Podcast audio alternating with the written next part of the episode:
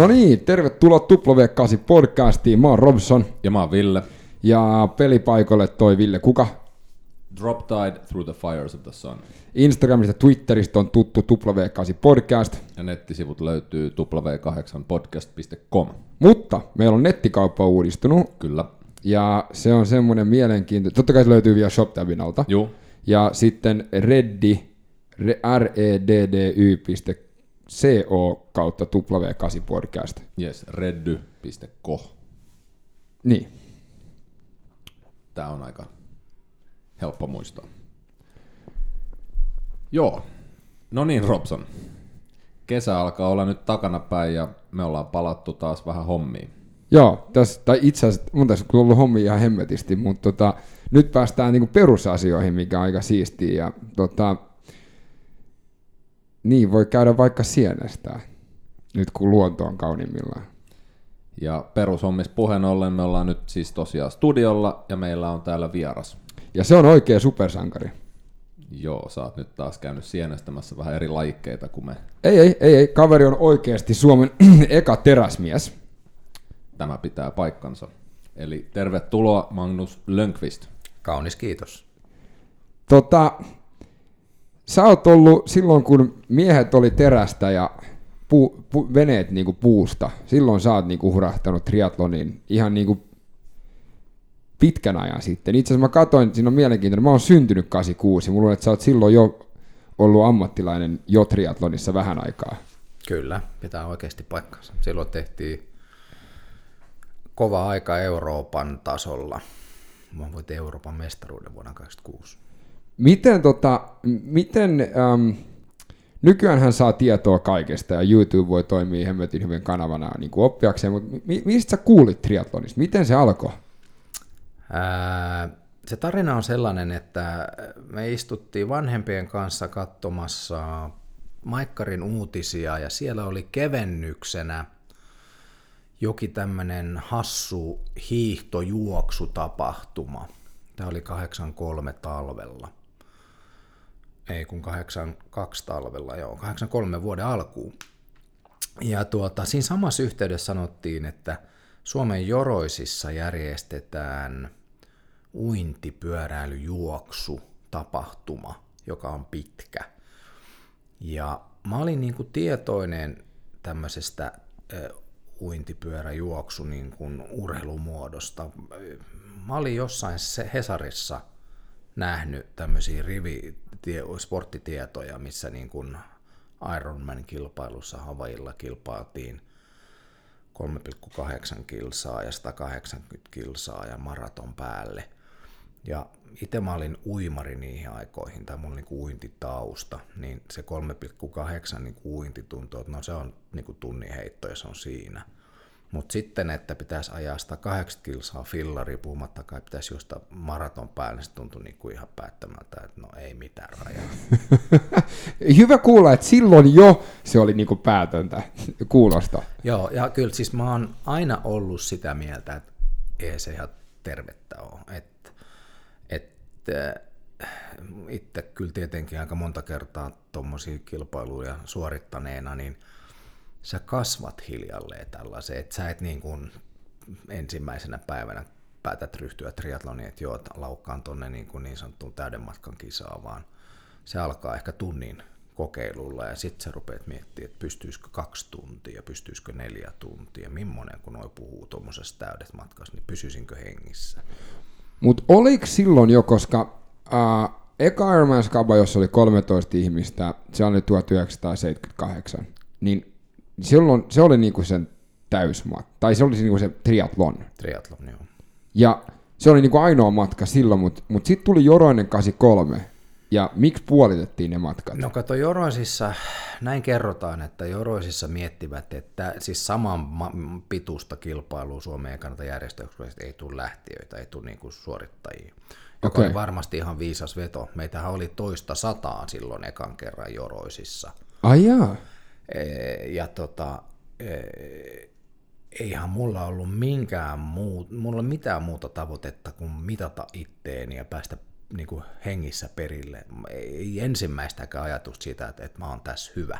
Mä tiesin, että uinnin jälkeen mä oon vielä niin kuin hollilla, että uinti oli kuitenkin niin kuin vahva itselläni. Tosin kymmenen sakissa mä tulin vedestä, että siellä oli kyllä nopeampia uimareita. Ja sitten kuitenkin niin pyöräilyn aikana mä nousin niin kuin johtoon. Enkä mä silloin vielä niin kuin millään tavalla, mä, mua, mä pelkäsin sitä, että kohta mä kuulen askeliin mun takaa joku tulee ohi. Että mä olin niin kuin kyllä, niin kuin, mä toivoin, että niin ei käy, mutta mä olin niin kuin kyllä varautumassa siihen, että nämä täältä menee niin, kuin, niin että korvat menee lukkoon, kun ne menee musta ohi. Mutta eivät vaan menneet. että mulla oli sitten kyllä melkein, taisi olla 12 minuutin kaula seuraavaa, kun mä tulin maaliin ekana. Oho. Jesus Christ. Oliks, Ja, niin, on, sorry. ei kun tässä mainittiin, että triathlon on hulluja homma ja sen voin kyllä allekirjoittaa, mutta sulla oli uintitaustaa, mutta oliko sulla mitään tällaista niin sanottua hullumpaa vetoa siinä taustalla vai oliko tämä niinku se? No hullumpaa ja hullumpaa, siis mä jossain vaiheessa ihan 80-luvun alussa, 80 ehkä, niin tota, hiihdin Finlandia hiihdon. Se oli siihen aikaan Hämeenlinnasta Lahteen joku 75 kilsaa. Ja Perus, tää- peruslenkki. peruslenkki, että tää, siis tämä mua kiehto suuresti, eihän mä sielläkään kilpailu, mutta mä niin kuin, mua kiehto suuresti se, että mitä kropassa ja varsinkin mitä mielessä tapahtuu tämmöisen aika pitkän suorituksen aikana, koska siellä käydään niin kuin itsensä kanssa aika kovaa keskustelua silloin, kun Se on rehellistä. se on aika rehellistä ja se on niin kuin jännä, että sun päässä on generaattori, joka tuottaa ihan hirveän määrän hyviä syitä vähän hellittää. Ja sitten siellä toisella olkapäällä istuu sit se yksi, joka sanoo, että älä, älä anna periksi, älä anna periksi, älä anna periksi. Ja tota, sitten sitä käydään sitä kamppailua sitten, että mennäänkö vai eikö mennä. Ja, ja tota, tämä Finlandia hiihto oli, että kun mä olin hirveän väsynyt. Mä muistan vielä, kun Porvoosta lähdettiin aamulla aikaisin sitten Hämeenlinnaan ja sieltä hiidettiin Lahteen ja sitten takas Porvooseen, niin mähän just, just ehdin autoon, niin mä nukuin sitten matkalla takaisin, mä olin ihan niin kanttu ei. Ja mä olin matkustajana eikä kuskina. Niin tota, et, et kyllä oli, niin kuin, ne oli kovia ponnistuksia ja hirveä niin kuin väsymys.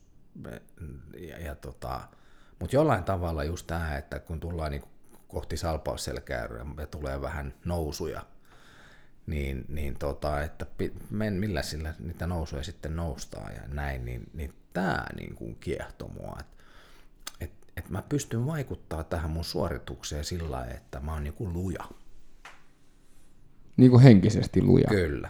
Ja mä luulen, että toi on varmaan, jos miettii, että 89-luvullahan triathlon oli niin kuin urheilua. Tänä päivänä se on, niin kuin koko kansakin on löytänyt sen. Ja mä luulen, että noi on just ne syyt, että, että sun on pakko löytää ne sun rajat. Joo, joo, ja kyllä siis tämä on varmaan vähän ajan hengessä, jos katsoo niin kuin tätä päivää, että ihmiset etsii niin kuin, no jo- joku hakee sen psykedelian kautta, mutta joku hakee sitten niin fyysisen suorituksen kautta ja, ja ne ajauttaa mielellään itsensä niin kuin epämukavuusalueelle ja, ja siellä sitten tasapainoillaan, koska siellä ul- niin kuin avautuu ihan uusi maailma ja uudet ulottuvuudet niin kuin itseensä. Ja voinhan mä sanoa, että, että vaikka tuommoinen täydenmatkainen yli kahdeksan tunnin niin kuin suoritus, niin se on aika raakaa. Että siellä oikeasti rupeaa väsymään jossain vaiheessa.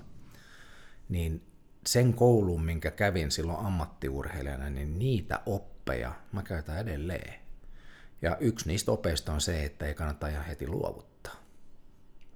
Sehän se jännä juttukin on, kun sä vedät tuolla maratonia tai täyden matka tai mitä vaan, niin sä voit pysähtyä milloin vaan ja se kipu loppuu. Ja, et se on niin, kuin niin pienestä kiinni, mutta sit sä vaan aina löydät sen syyn jatkaa. Joo, joo ja tuota, mun täytyy sanoa, että kun tätä analyysiä just tästä niin kuin kivun loppumisesta on, on käynyt tässä nyt sitten, ensi vuonna tulee mittari 60 ikävuotta, että tässä on niin kuin aika paljon nähty jo, ja niin mä oon todennut, että ää, kun mennään äärirajoilla, niin se on epämukavaa.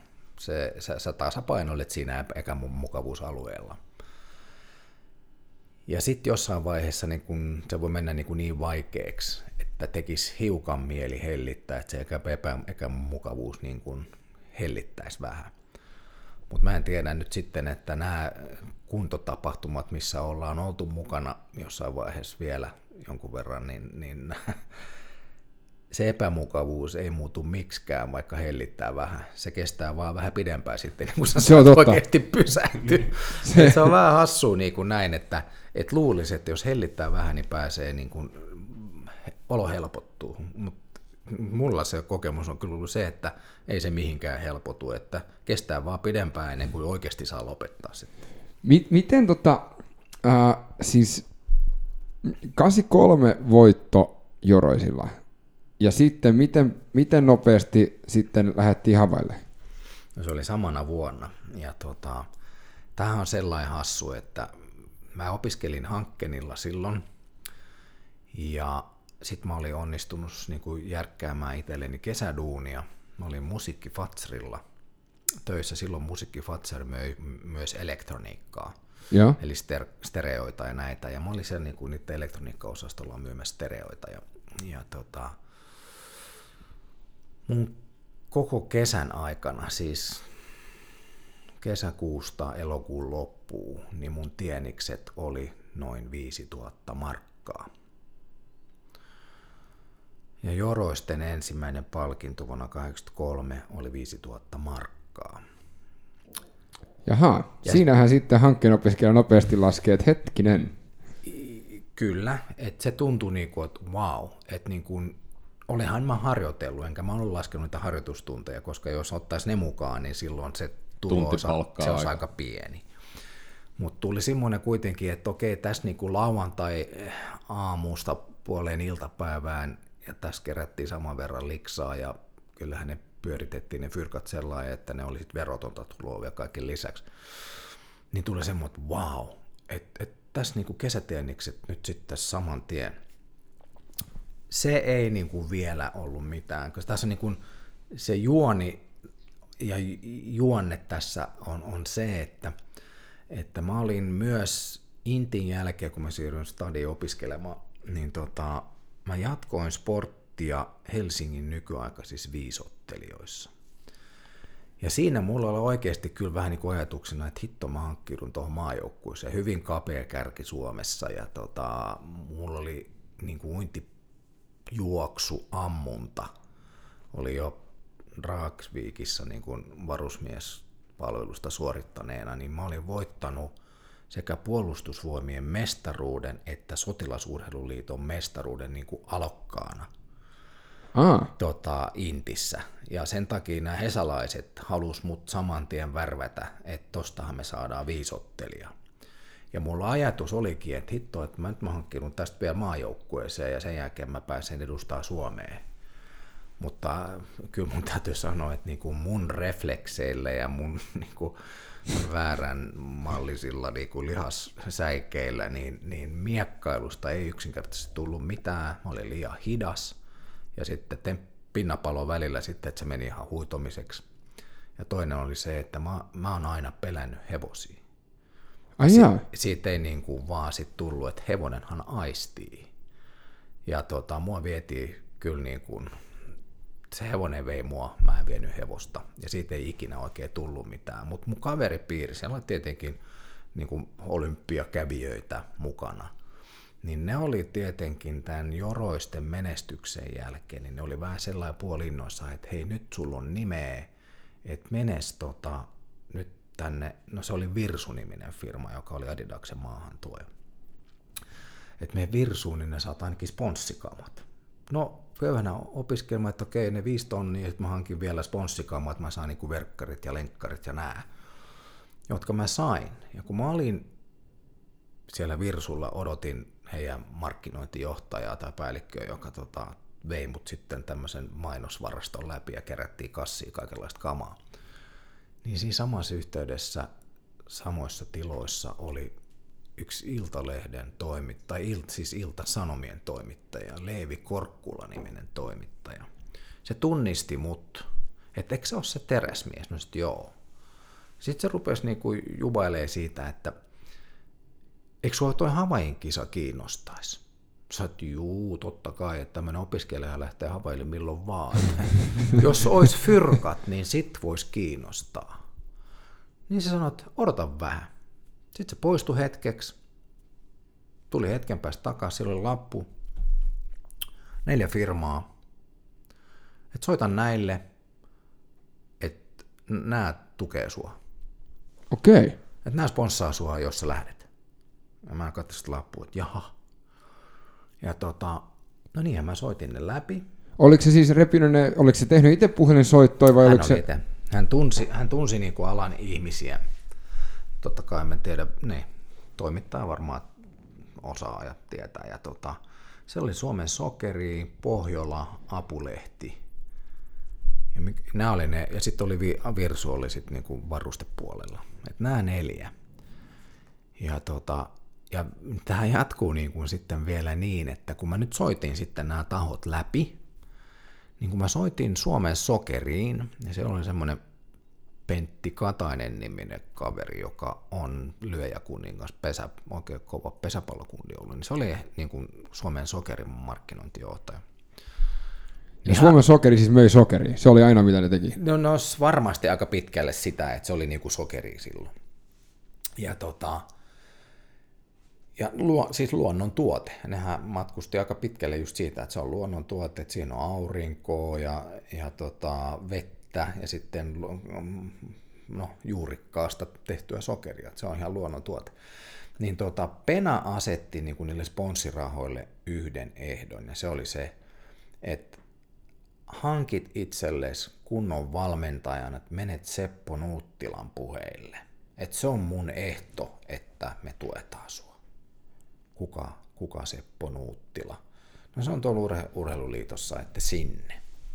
No sinne Joo. mä marssin sitten Nitin luokse ja, ja tota, Nitti otti mut vastaan ja, ja tota, oli pyytänyt ottaa niin kuin harjoituspäiväkirjan mukaan, jonka mulla siis, mulla on uintiajoista jo ollut, niin kuin mä oon periaatteessa kaiken uimani, niin mä oon kirjannut ylös ja se, se kirja, ne harjoituspäiväkirjat löytyy edelleen. Ihan ruutuvihko tyyliin. Ruutuvihkotyyliin ja vähän viivottimella vähän päivämäärät erilleen ja näin poispäin. Ja, ja tota, mä vein sen Nitille ja Nitti katteli sitä, sä oot, joo, no ei tää kyllä häppönen oo, mutta eiköhän tästä nyt jotain voitais tehdä.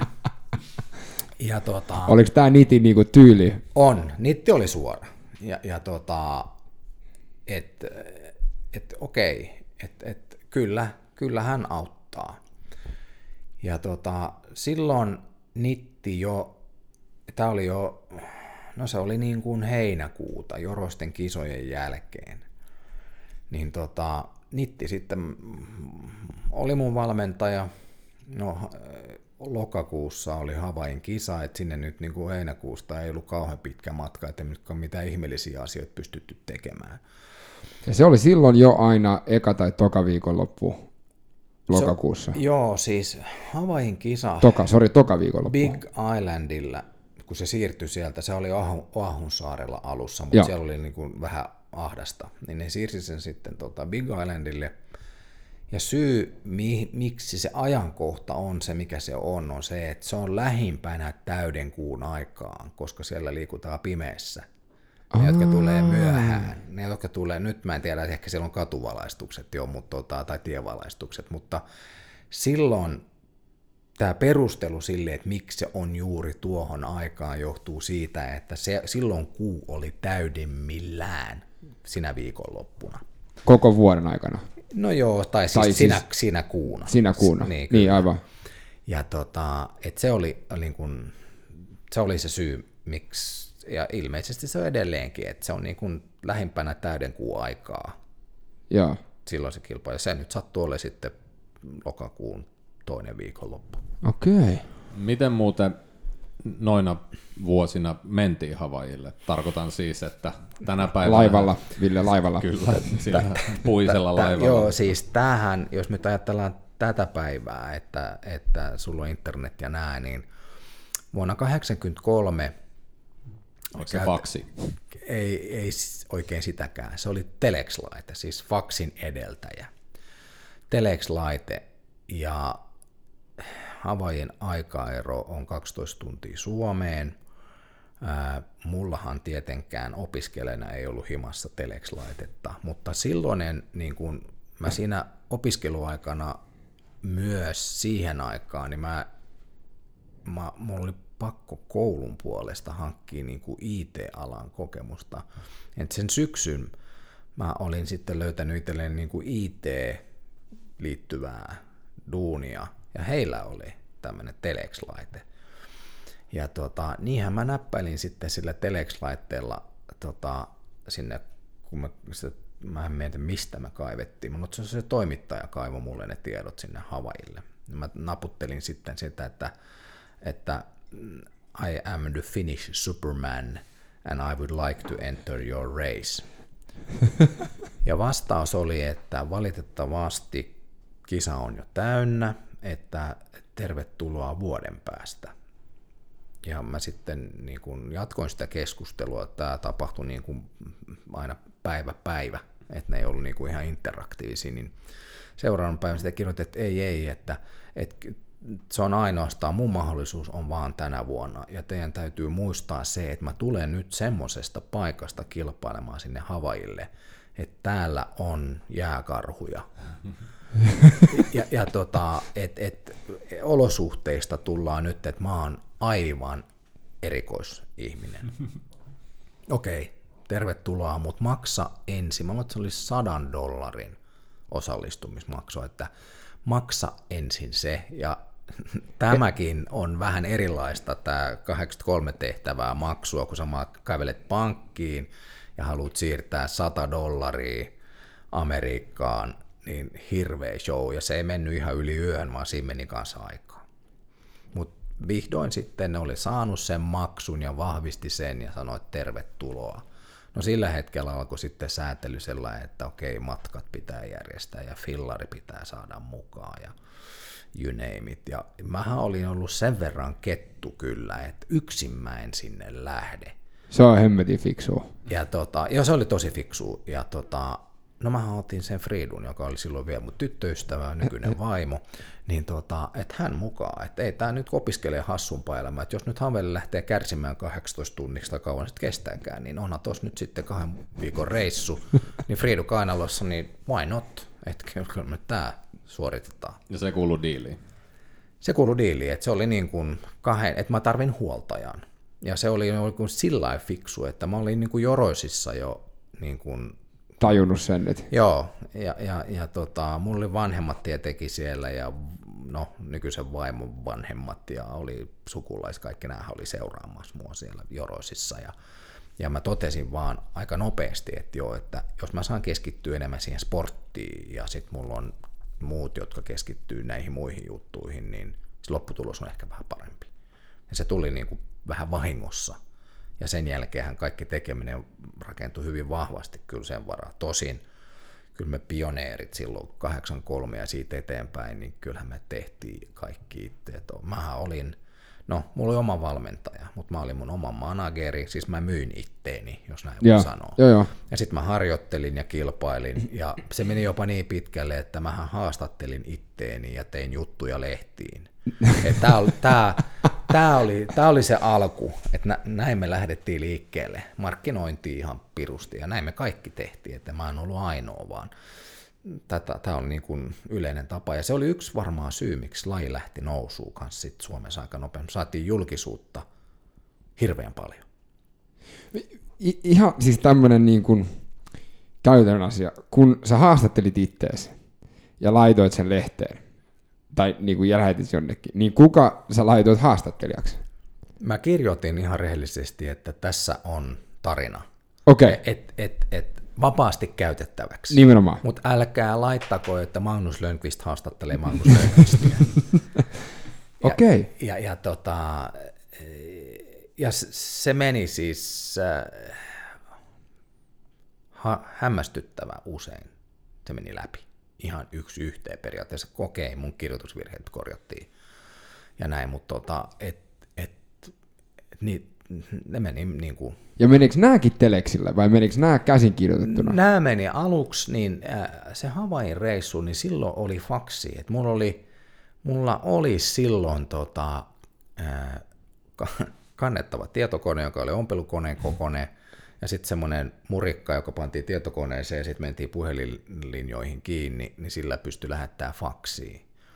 Niin mä kirjoittelin ne jutut sillä mun tietokoneella ja sitten mä panin linjat soimaan, mutta se oli niin kuin, jos ajattelee, että minuutti puhelinaikaa maksoi niin kuin 12 markkaa, eli 2 euroa maksoi per minuutti tämä linja. Et, et piti olla niin kuin aika nopea, koska ne oli hirveät kuluisia.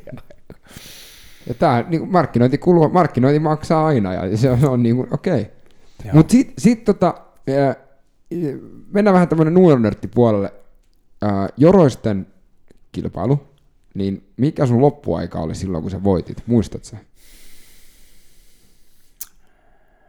Kun mä kattelin niitä tuloksia tässä tämän vuoden aikana joskus kattonut, mutta mä en kirveilläkään kyllä muista. Sen mä muistan vaan, että mikä se ero seuraavan oli. Se taisi olla 12 minuuttia. Mutta jos mä sanon, että et tota, mä menin kyllä silloin jo alle viiden tunnin. Joo. Mikä on kova? Joo, se oli niin kuin... Koska niin, sä et ollut treenannut niin kuin lajispesifisti, ol, niin kuin, tai olit sä? Ää, periaatteessa en. Mä, mä, mä, mä olin kokeillut sitä fillarointia ja olin kyllä kokeillut, että mitä tapahtuu, kun no, nousee altaasta suoraan pyörän selkään. Nämä, mä olin kokeillut, ja sama juttu niin kuin pyöräilystä juoksemaan, niin mitä tapahtuu. Et sellainen mä olin niin kuin valmistautunut kyllä. Ja sitten mä muistan, että oli tämmöinen ohje, että noin viikkoa ennen niin voisi tehdä tuommoisen 75 prosenttia niin kuin pituisen saman suorituksen niin sanottuna niin kuin valmistavana harjoituksena, niin kuin tyhjennysharjoituksena. Ja sekin me tehtiin. Mä muistan vielä, kun, kun Mia, eli vaimoni, niin tota, oli mukana sitten fillarilla huoltajana, kun mä juoksin sen, mitä mä nyt juoksin reilu no, 15 kilsaa mä taisin juosta ja se sitten oli tarjoamassa sitä mustikasoppaa siinä juostessa ja, ja tota, aika väsynyt olo oli tietenkin ja rupesi että hetko, tässä olisi niin kuin yksi neljäsosa vielä tekemättä. et, et, a, aika raakaa, mutta tota, no, hyvinhän se sitten kuitenkin meni. Ja siis, tämä on mielestäni, tässä kun sua nyt kuuntelee, niin nopeasti tulee semmoinen, että ajaa, mutta sähän on luonnonlahjakkuus. Mutta mit, mitä mieltä sä oot semmoisesta, kun jengi sanoo, että mutta se on luonnonlahjakkuus?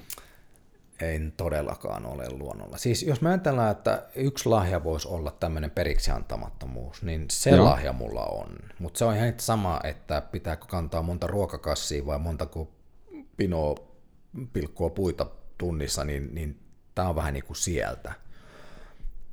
Mä olin vuosi ennen muita, aika monta vuotta peräkkäin. Itse asiassa vuoteen 87, silloin joku Pauli Kiuru-niminen kaveri astui mun varpaille. En ole ikinä kuullut. Astui mun varpaille ja tota, sen jälkeen oli niinku kyllä hyvin selvät sävelet siitä, että mun ei tarvi enää yrittää. Tai siis mä halusin ja yritinkin, siis, mutta mun on tarha, turha pyrkiä enää Suomen parhaaksi, että se paikka on viety. Se oli Paulin paikka ja mä olin sitten Suomen toiseksi paras joka tietenkin niin kuin taas sponsorin näkövinkkelistä, että jos marstit sisään sanoo, että meinaa muuta olla Suomen toiseksi paras, niin se ei soi yhtä hyvin kuin se, että meinaa olla Suomen paras ja Euroopan paras ja maailman paras. Niin tota, mä, mä, mä tsemppasin niin kuin kyllä tietenkin, että silloin 87, 88 ja 89 vielä mä elettelin kyllä sellaisia toiveita, että mun päivä koittaa, mutta – 89 niin rupesi kykäämään selvästi, että olisi kyllä syytä pikkuhiljaa niin kuin keksiä jotain muuta tekemistä. Ja mulla oli sitten semmoinen kahden vuoden tavallaan niin kuin suruaika, että tästä pitää irrottautua, koska se oli, se ruokki mua se elämäntyyli. Se, sehän perustuu hyvin vahvasti harjoitteluun, ravintoon ja palautumiseen. Että hyvin yksinkertaiset niin kuin elementit siinä. Ja sä olit ammattilainen siihen asti. Kyllä, mä olin 91, mä sitten niin kuin sportin sit virallisesti lopetin ja, ja tota, siihen asti ammattilainen. Ja, ja, mutta se niin kuin irtaantuminen, tämmöinen niin kuin identiteetin löytäminen sieltä sportin jälkeiseen elämään, niin siinä meni kaksi vuotta kyllä. Et mä mä niin kuin roikuin siinä laissa ja välillä oli oikeasti semmoinen tunne, että elämä loppuu, kun sportti loppuu, että eihän tämän jälkeen ole enää mitään. No, kyllä siellä löytyi tekemistä, mutta vielä takas tohon, että oliko mä luonnonlahjakkuus, en todellakaan, mutta mun menestyksen salaisuus on hyvin yksinkertainen. Mulla oli mamma paras valmentaja. Ja se, oli, se voidaan todistaa vielä sillä, että, että yhteen aikaan Seppo Nuuttilan ympärillä oli ehkä kymmenen triatlonistia. Ja me oltiin valovuosi ennen muita suomalaisia triatlonisteja, jotka treenasivat sitten joko omillaan tai jonkun muun opeissa. Eli tämä tapa valmentaa, jota Nitti edusti sitä niin sanottua old schoolia, niin se vaan puri tähän tekemiseen. Ja sen takia meillä on tämmöisiä vasaloita ja lassivireeneitä ja näitä, koska nämä on näiden jätkien niin kuin käsialaa. Oliko tämä porukka, josta sä mainitsit, tämä lahjomattomat? Kyllä. Lahjomattomat oli pieni, joo no periaatteessa lahjomattomat oli niin kuin se ydinporukka. Siihen kuului sitten Pertti Karppinen, soutaja, Pontus Jäntti, sulkapalloilija, sitten oli triatlonisteja Pauli, minä ja Giita, ja sieltä taisi olla tämmöinen Katariina, nykyinen Laakkonen, niin tota, että meillä oli niinku vahva triatlon edustus. Siellä oli sitten Teemu Vesalaa ja Tom Söderdalia ja, ja you name it. Kari Jerkman tuli tämän Giitan, no ne on puoliso, tai ne on naimisissa nykyään, mutta Karikin oli siinä. Että, ja sitten oli tämmöinen Lindberg-niminen kaveri, Benny Lindberg, joka on ollut sitten itse asiassa hankkeen jälkeen siirty Saksaan ja on vaikuttanut siellä valmintaa triatlonisteja. Okei. Okay. Et tota, mutta kun sä puhut old schoolista, niin, niin mikä se old school niin tarkoittaa? Onko se sitä, että tehdään perkeleesti ja järkevästi vai? Ja toi on siis, mä oon iloinen, että sä kysyt ton. Ensinnäkin old school, mä voisin taas vanhaa hyvää valmentajaani tota, lainaten, niin kun minä ja me muut triatlonistit, kun me niin kun ihmeteltiin, että miten sä kykenet, niin kun, meitä on kuitenkin tässä kymmenen ja me ollaan kaikki erilaisia, sä teet meistä huippuja yksi toisensa jälkeen, että miten tämä on mahdollista. Niin Nitti tokas, niin kun, että niin kauan kuin metri on metri ja sekunti on sekunti, niin valmentaminen on helvetin helppoa.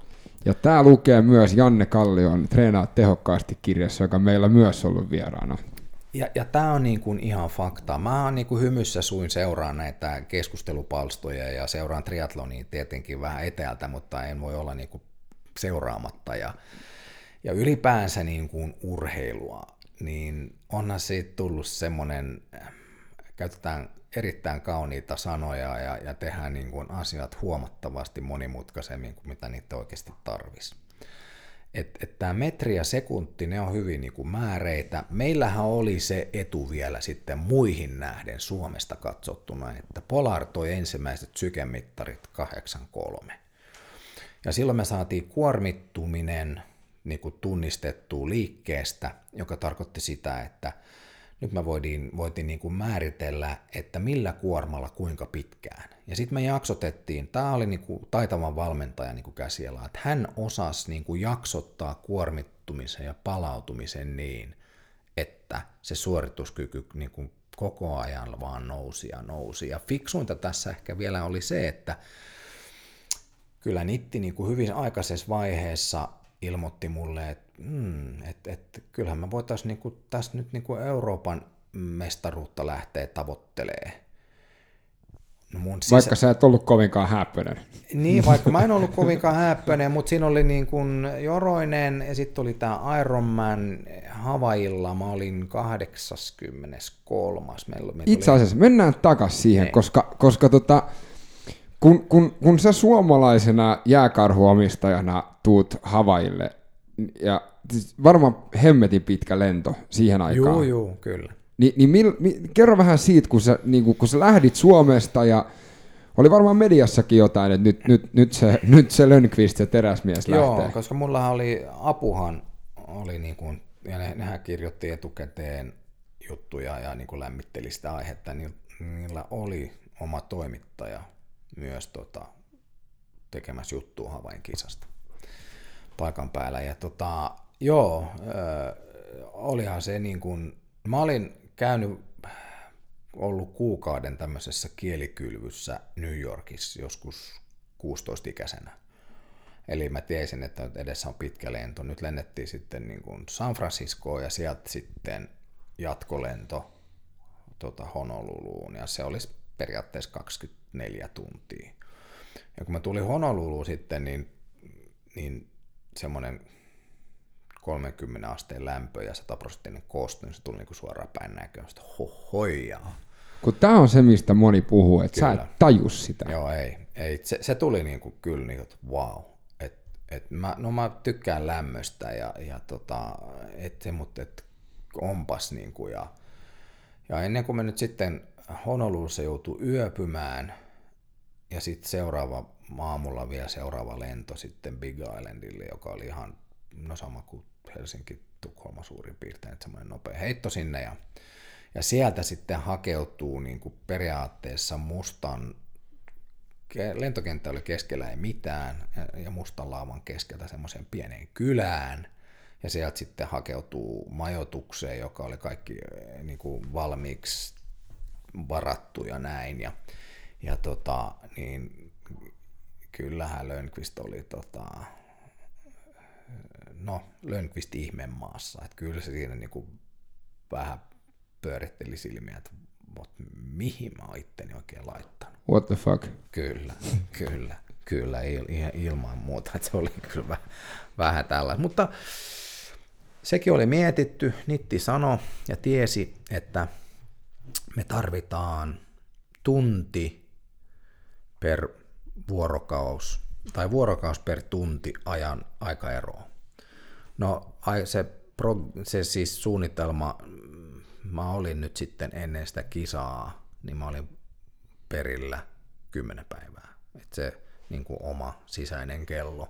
Ja oliko sekin Nitin kanssa niin kuin laskettu? Joo, Nitti, Nitti niin kuin osasi sanoa, että näin se menee, että sä tarvit tunti per vuorokaus, tai siis vuorokaus per tunti aikaeroa, että sillä sä saat niin kuin kehon, että se pitää ottaa huomioon ennen kuin lähdetään. Ja mulla taisi olla kymmenen päivää, eikä mulla ollut sen kanssa ensimmäiset päivät oli vähän vaikeat, kun ei oikein pystynyt niin kuin, no, lämpö ja sitten just tämä vuorokaurytmi, niin nukku väärää aikaa tai väsytti väärää aikaa, mutta mut hiljalleen se sitten niin asettuu.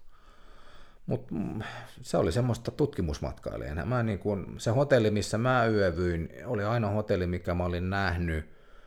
Ja se oli niin kuin kisa yhtenä tämmöisenä, siellä oli juok, pyöräilyn vaihto itse asiassa tämmöinen Con Surf Hotel. Ja ja tota, mä että mä otan sen, että, että se on nyt on ainakin jossain reitin varrella, että se oli pyöräily juoksuvaihto oli siellä, mutta uinti oli niin kuin eri paikassa, se oli kylillä, ja kyliltä lähdettiin ajamaan, ja sitten ajettiin Hornantuutti ja tultiin takaisin, ja ajettiin kylän ohi vielä sitten noin 10 kilsaa sinne Konan hotelli ihan lähetty, ettei vaan menty niiden parkkipaikalle, ja sitten pietettiin fillarit sinne ja lähdettiin juokseen, juostiin taas sitten kylille ja kylän ohi lentokentälle ja takas kylille ja maali oli kylillä. Että, että, Ali Drive. Ali Drive oli tämä niin kuin, tavallaan pela, pelastava tekijä. Se, sen jälkeen, kun tuli Ali Drivelle, niin tiesi, että nyt mikään ei estä maalin tuolla enää.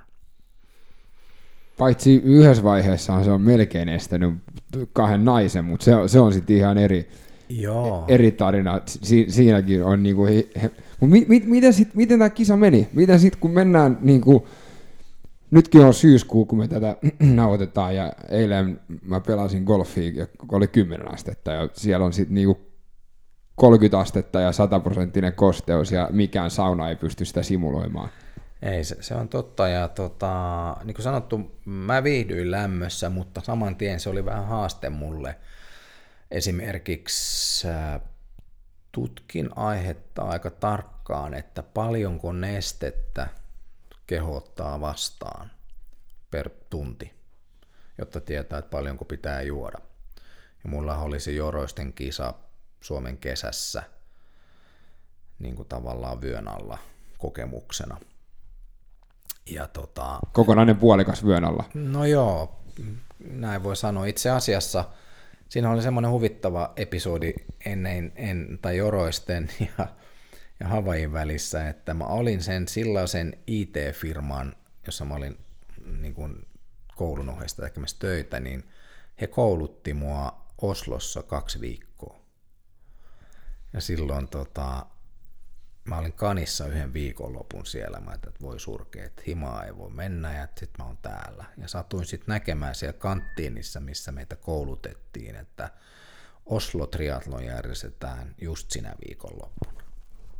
Ja mähän, mähän otin järjestäjää saman tien yhteyttä. Mulla oli uimakamat ja juoksukamat mukana, koska mä olin niin kuin jo valmistautumassa siihen Havaiin, mutta fillariin me vitetty Osloa viedä.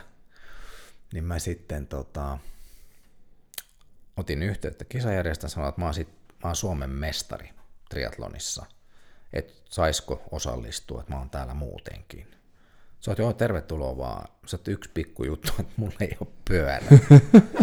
He järjestää. Että siellä oli, Peugeot oli aikoinaan hyvin vahva pyörämerkki myös. Mä tiedän, koska mulla on ollut eka pyörä on ollut Peugeot, joo. Ja Peugeot oli sponsorina Oslon kisassa. Niin mä sain että kun lauantaina oli kisa, niin mä sain perjantai-iltapäivänä, kun mä tulin sieltä koulun penkiltä takaisin hotelliin, niin siellä oli laatikkoja. Jos joku tietää, missä muodossa pyöriä tuodaan ulkomaalta, niin ne tuodaan laatikossa ja ne osina.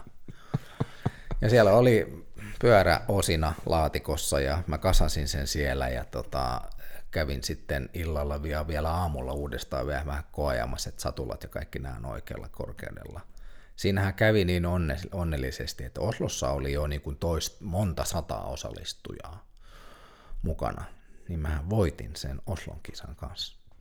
Oho. Eli mulla oli Joroinen ja sitten oli Oslo ja sitten tuli tämä Hawaii. Olit se Norjan mestarikin? No ei joo, siis samalla lailla kuin Suomen mestari Joroisissa niin, 83. Niin, mä, olin, mä, olin para, mä olin paras Norjassa siinä kilpailussa, mutta eihän niitä, ei ne jakanut ei siihen jaettu mitään Suomen mestaruusmitaleja kenenkään muunkaan. Se... Ei, mutta se on helppoa, kun jos on yksi kisa yhdessä maassa Niinpä. per vuosi, niin silloinhan niin kuin... Muistatko millainen kaula siellä Oslossa oli, jos Joroisilla oli 12 minuuttia? En, sitä mä en muista, mutta äh, kuitenkin tulin voittajana maaliin siellä. Mähän kävin Oslossa sitten muutaman kerran vielä seuraavina vuosina kuittaamassa sen voiton sieltä veksi. Oliko se rahapalkinto sitten minkä? Ei, siellä ei, ei ollut rahapalkintoa. Mä sain jotain norjalaista kristallia ja sitten ihan hervottoman iso pytyn, jota nämä lentoemännät ihannoi sitten matkalla kotiin, kun oli aika tulla himaa. Et se oli aikamoinen pytty. ja, ja, mut, mut, mut, äh, niin siis, okei, okay. pyörä kasattiin ja, ja, ja sitten tota, äh, okei, okay. ja, ja, mutta sitten Havailla, niin, kuin, niin mit, mitä siellä niin kuin meni? Havajilla meni siis, niin kuin sanottu, meitä oli 800 lähtiä.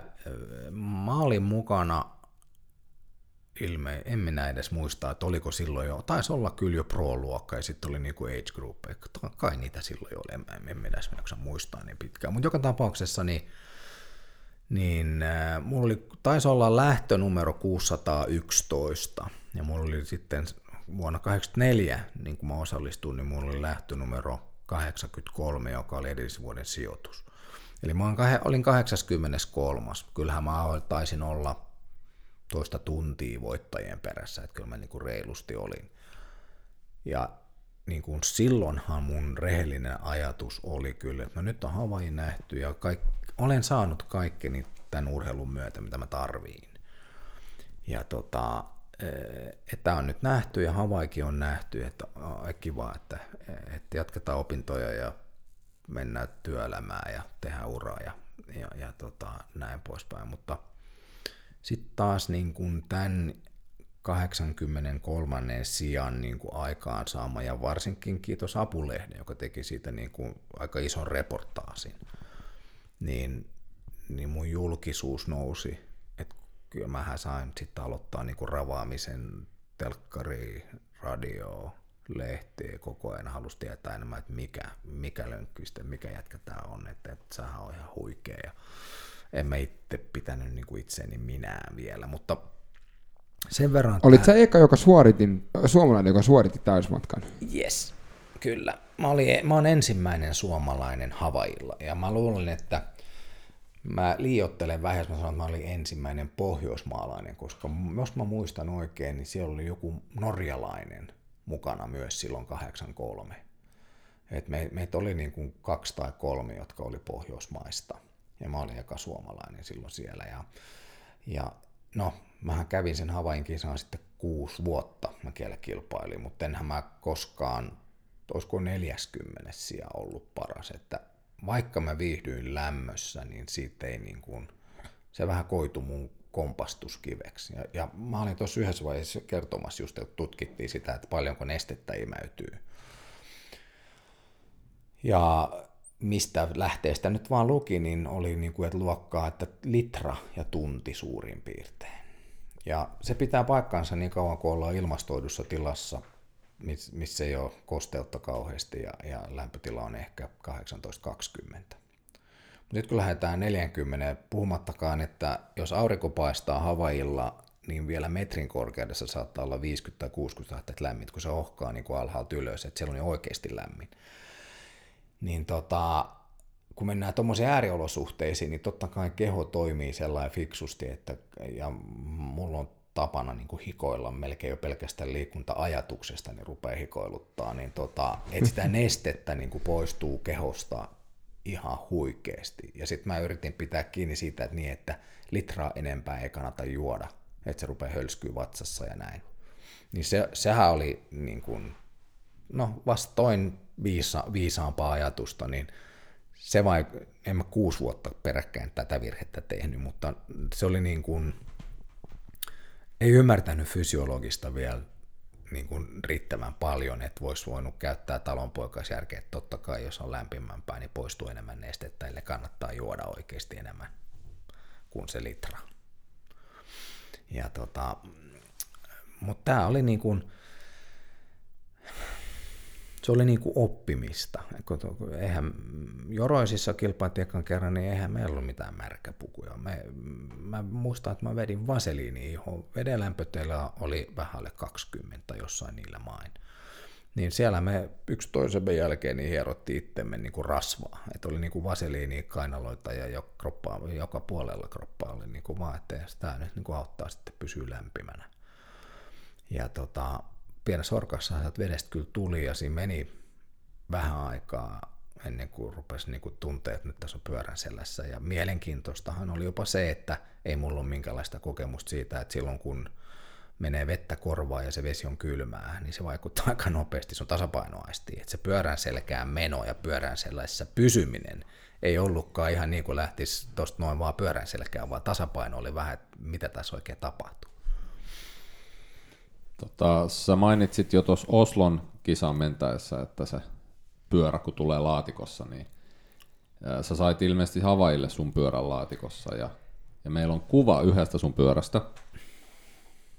Tämä on Joo. tällainen Nishiki, niin Kyllä. tämä on 87 tämä kuva, mutta olisiko ollut sama pyörä Havailla vai onko tämä joku uudempi malli? Tämä on uudempi malli. Toi on hienoa toi, koska Nishikin oli mun pyörämerkki yhtä vuotta lukuun ottamatta, ja on edelleen. Mä edelleen ajan ah, joo. Se on tosi viime vuosituhannelta, ja se oli hienoin pyörä siihen aikaan, minkä sai ostaa. Et sillä mä nyt sitten edelleen poljeskelen, ja olen ennen vanhaa, ei ehkä nyt enää, mutta sanotaan 15-10 vuotta sitten vielä, niin, niin tota, kun on saanut vähän vinoja katseita, niin kun, kun on ilmestynyt johonkin ryhmäajoihin, niin sillä mun hienolla pyörällä, niin mä oon saanut sitten puolpilkalla vähän taputtaa reisiä, kun on ajot ajettu, että ei se edelleenkään ole pyörästäkin, kyllä se lähtee niin kuin näistä reisistä. Että, että, että näillä ajetaan, että fillari on sitten vaan niin kuin ihan kiva apuvälintä. Mutta se, se, oli silloin niin kuin aika lailla maantiepyörää. Se oli maantiepyörä, ei silloin ollut, ei ollut mitään jatkeita eikä mitään tällaisia, siis saa ajoit maantiepyörällä. Varvaskoukut.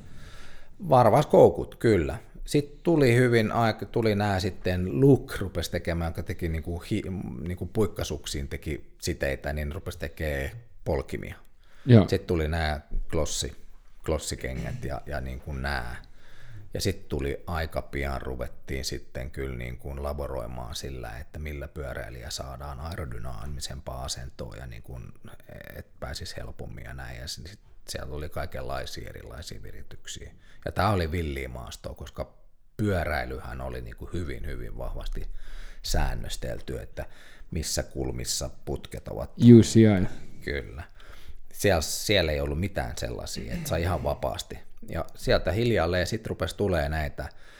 Ensin tehtiin tuosta pässin sarvista niin kuin mut, perinteisestä ohjaustangosta tehtiin niin kuin tavallaan ihan vast, vastapäivään menevä versio, että sen sijaan, että ne kääntyy taaksepäin, niin ne kääntyikin eteenpäin, mutta ne jatko matkaa sitten ja yhdistyi tuonne eteen. Sillä saatiin niin kuin tämmöinen kuski alas.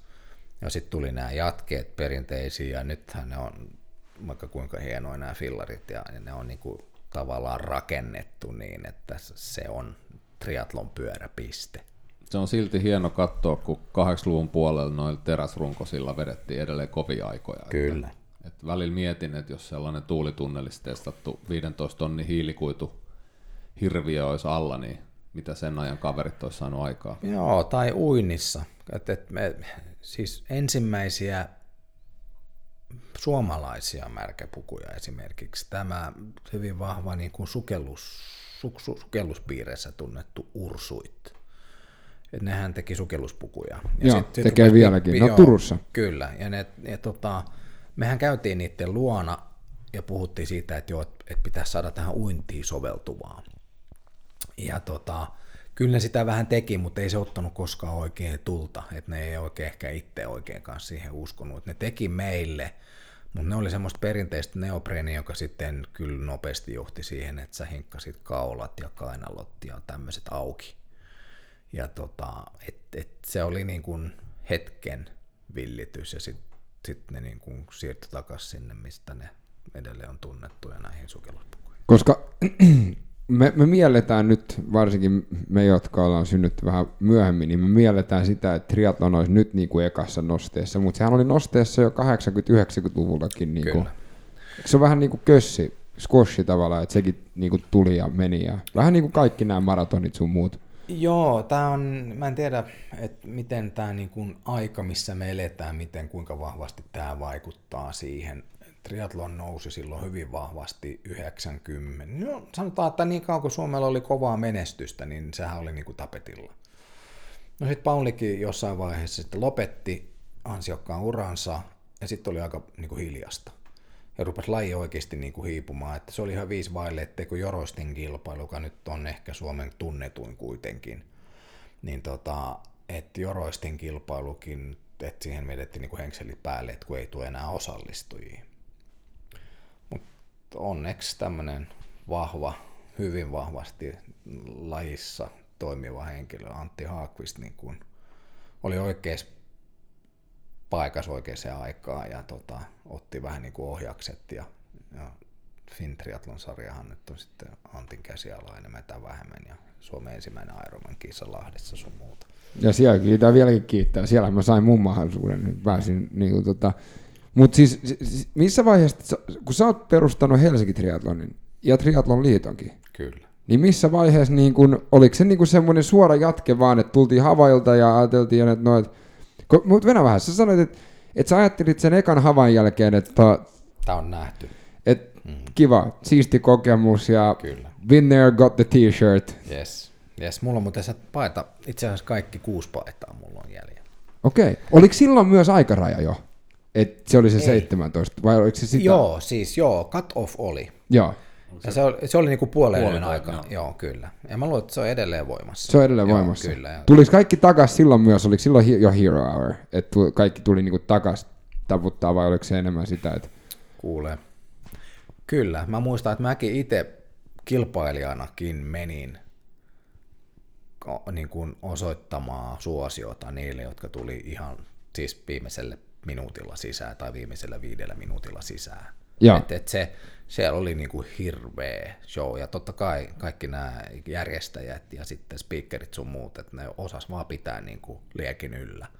Et se oli kyllä aika monen spektaakkeli keskellä no, yötä. Mike Riley oli silloin jo vauhdissa. Joo, joo, siis oli, oli kyllä ja, ja tota, No, paljon kovia nimiä ja totta kai Suomesta tulleena niin kattelin näitä jenkkejä, että vau, on ne kovia, että oli, oli Scott Tinlietä ja Dave Scottia ja Scott Molinaa ja Mike Piggiä ja vaikka mitä. Että niin oli niin, niin, niin kuin, Mark Allen. Puhumattakaan Mark Allenista, niin. Että nämä on sellainen hieno, että ne on mun niin kuin frendejä niiltä ajoilta. Tosin ei me niin vahvaa yhteyttä enää ole, että joku jossain vaiheessa tämmöisen sosiaalisen median kautta tulee joku kädenpuristus välillä, mutta muuten ei ole niin kuin kauheasti mitään yhteistä, että muuta kuin laji, laji takana. Ja historiaa, koska mä sain viime vuonna istua Dave Orlovskin kanssa, joka oli yksi niin kuin näistä ekasta 13, ja se, se on kyllä niin kuin, se on semmoinen, semmoinen tietty niin kuin, siisteys siinä. Että, et, tota, mutta mut milloin sitten tämä Helsinki Triathlon, milloin Triathlon liitto ja milloin nämäkin? Niin kuin... Joo, kato, siinä meni näin hyvin nopeasti, että kun se Havain kisa selkeästi osoitti, että tämä ihmiset, ihmisiä kiinnostaa tämä, niin meidän etu tietenkin oli esimerkiksi just se, että Seppo Nuuttila, joka oli niin kuin Suomen urheiluliiton palveluksessa ja näin, niin äkkiä hän niin kuin ymmärsi, että, että jotta tästä nyt saataisiin niin jotain kansakunnalle, niin meidän pitää olla olemassa liitto. Ja niin me sitten, siellä on Seppo Nuuttilan nimi myös siinä perus, peruskirjassa ja niin kuin muunkin, niin, niin me tuli siellä. Sitten käytiin perustamassa Suomen triatlon liitto. Ja mehän käytiin aika vahvaa niin kuin kädenvääntöä kielitoimiston kanssa siitä, että kirjoitetaanko triatlon hoolla vai ilman hoota. Ah. Ja ne viittaa siihen, että maratonkaan ei kirjoiteta hoolla Suomessa. Mutta mä, joo, mä sanoin, että joo, mutta triatlon kirjoitetaan. Että se tulee aina olemaan se H siinä. Jaha, jos te olette sitä mieltä, niin Suomessa sitten triatlonissa on se H myös. Se on kansainvälinen nimi lailla. Niin se jäi. Aika mielenkiintoista. Kyllä, ja, ja siinä vanavedessä sitten niin näitä seuroja rupes, koska me oltiin kaikki villejä, tultiin milloin mistäkin. No mä edustin, en mä, no mä edustin, olisiko mä edustanut muuten nykyaikaisia viisottelijoita Joroisissa. Okei. Jo, jos ne edes kysyy, että seuraa. Mä luulen, että se on vain nimi ja paikkakunta.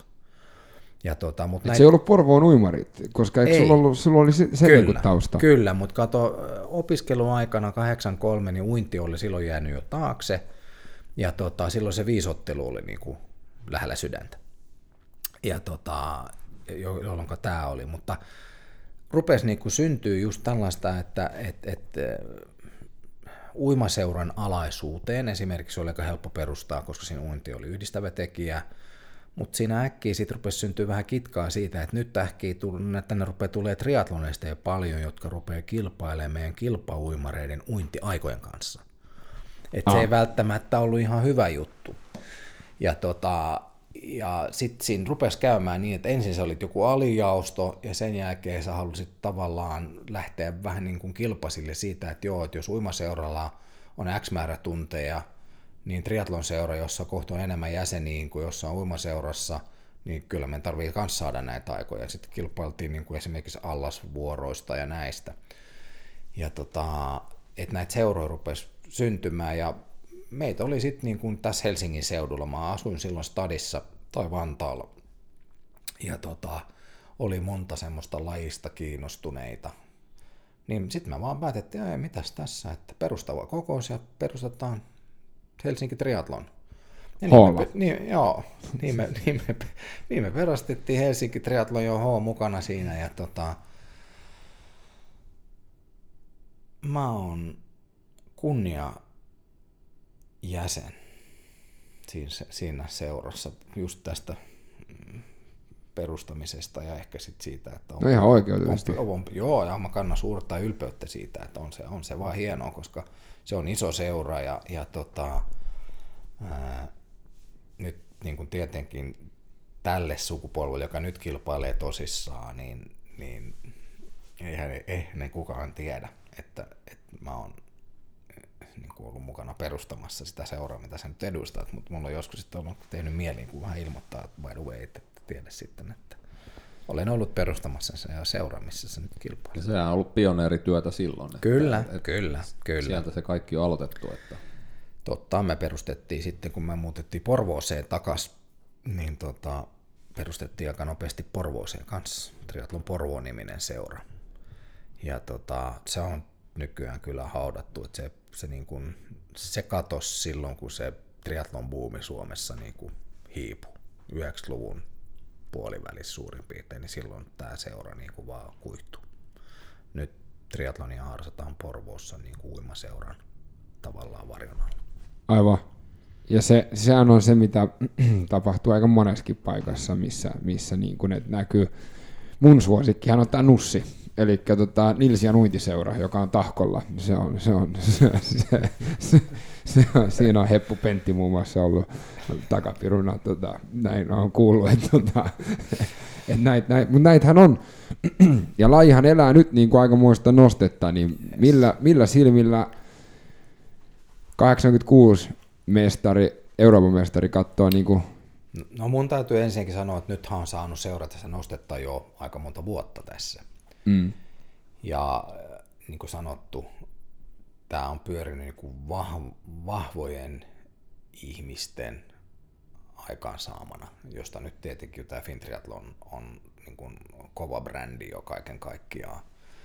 Ja ehkä hyvässä ja pahassa siinä mielessä, että, että tota, se jyrää hyvin nopeasti jonkun pienen kilpailun niin kuin mennen tullen siinä, että, että, että, että se, se niin kuin arvovalta ja, ja tämä niin, niin tota, syö tämmöiset pienet ei uskalla oikein lähteä edes yrittää tai halua edes yrittää. Ja tota, mun pelko on se, että se huippu on nyt niin kuin vähän, me ollaan just nyt sen huipun, huipun laella.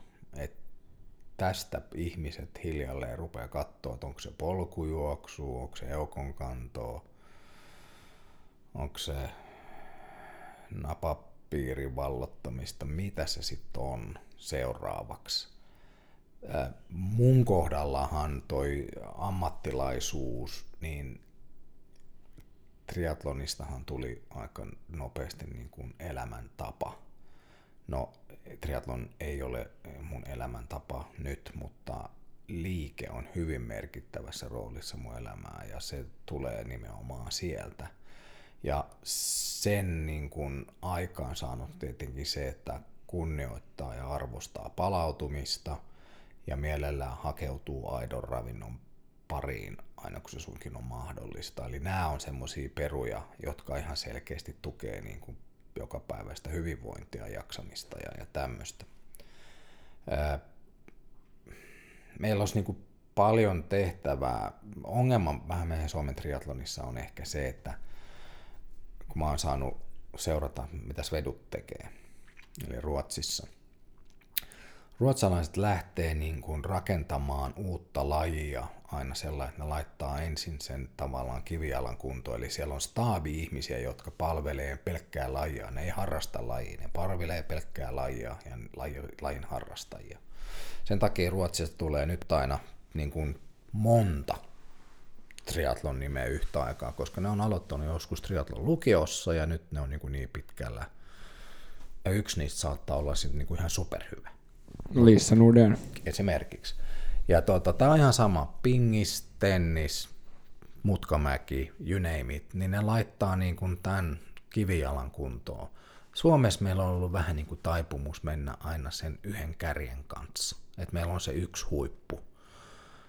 Ja, ja toivotaan, että se pärjäisi mahdollisimman hyvin ja se tietenkin ruokkisi sitten muita yrittämään. Mutta meillä ei ole oikein niin kuin tavallaan ne rakenteet niin vahvoja, että niiden rakenteiden kautta saataisiin koulutriatlon ja sitten triatlon lukiot ja niin kuin tämän kaltaiset opiskelijapiireihin niin kuin tukee tällaiselle. Et se meiltä vähän niin kuin puuttuu. Niin kuin sellainen niin kuin valmis polku tai ohjelma sinne. Periaatteessa juuri näin. Ja, ja tota, se, tämä on siis ensinnäkin, jos tänä päivänä haluaa onnistua, niin tota, se onnistumisprosentti on kyllä niin kuin aika pieni.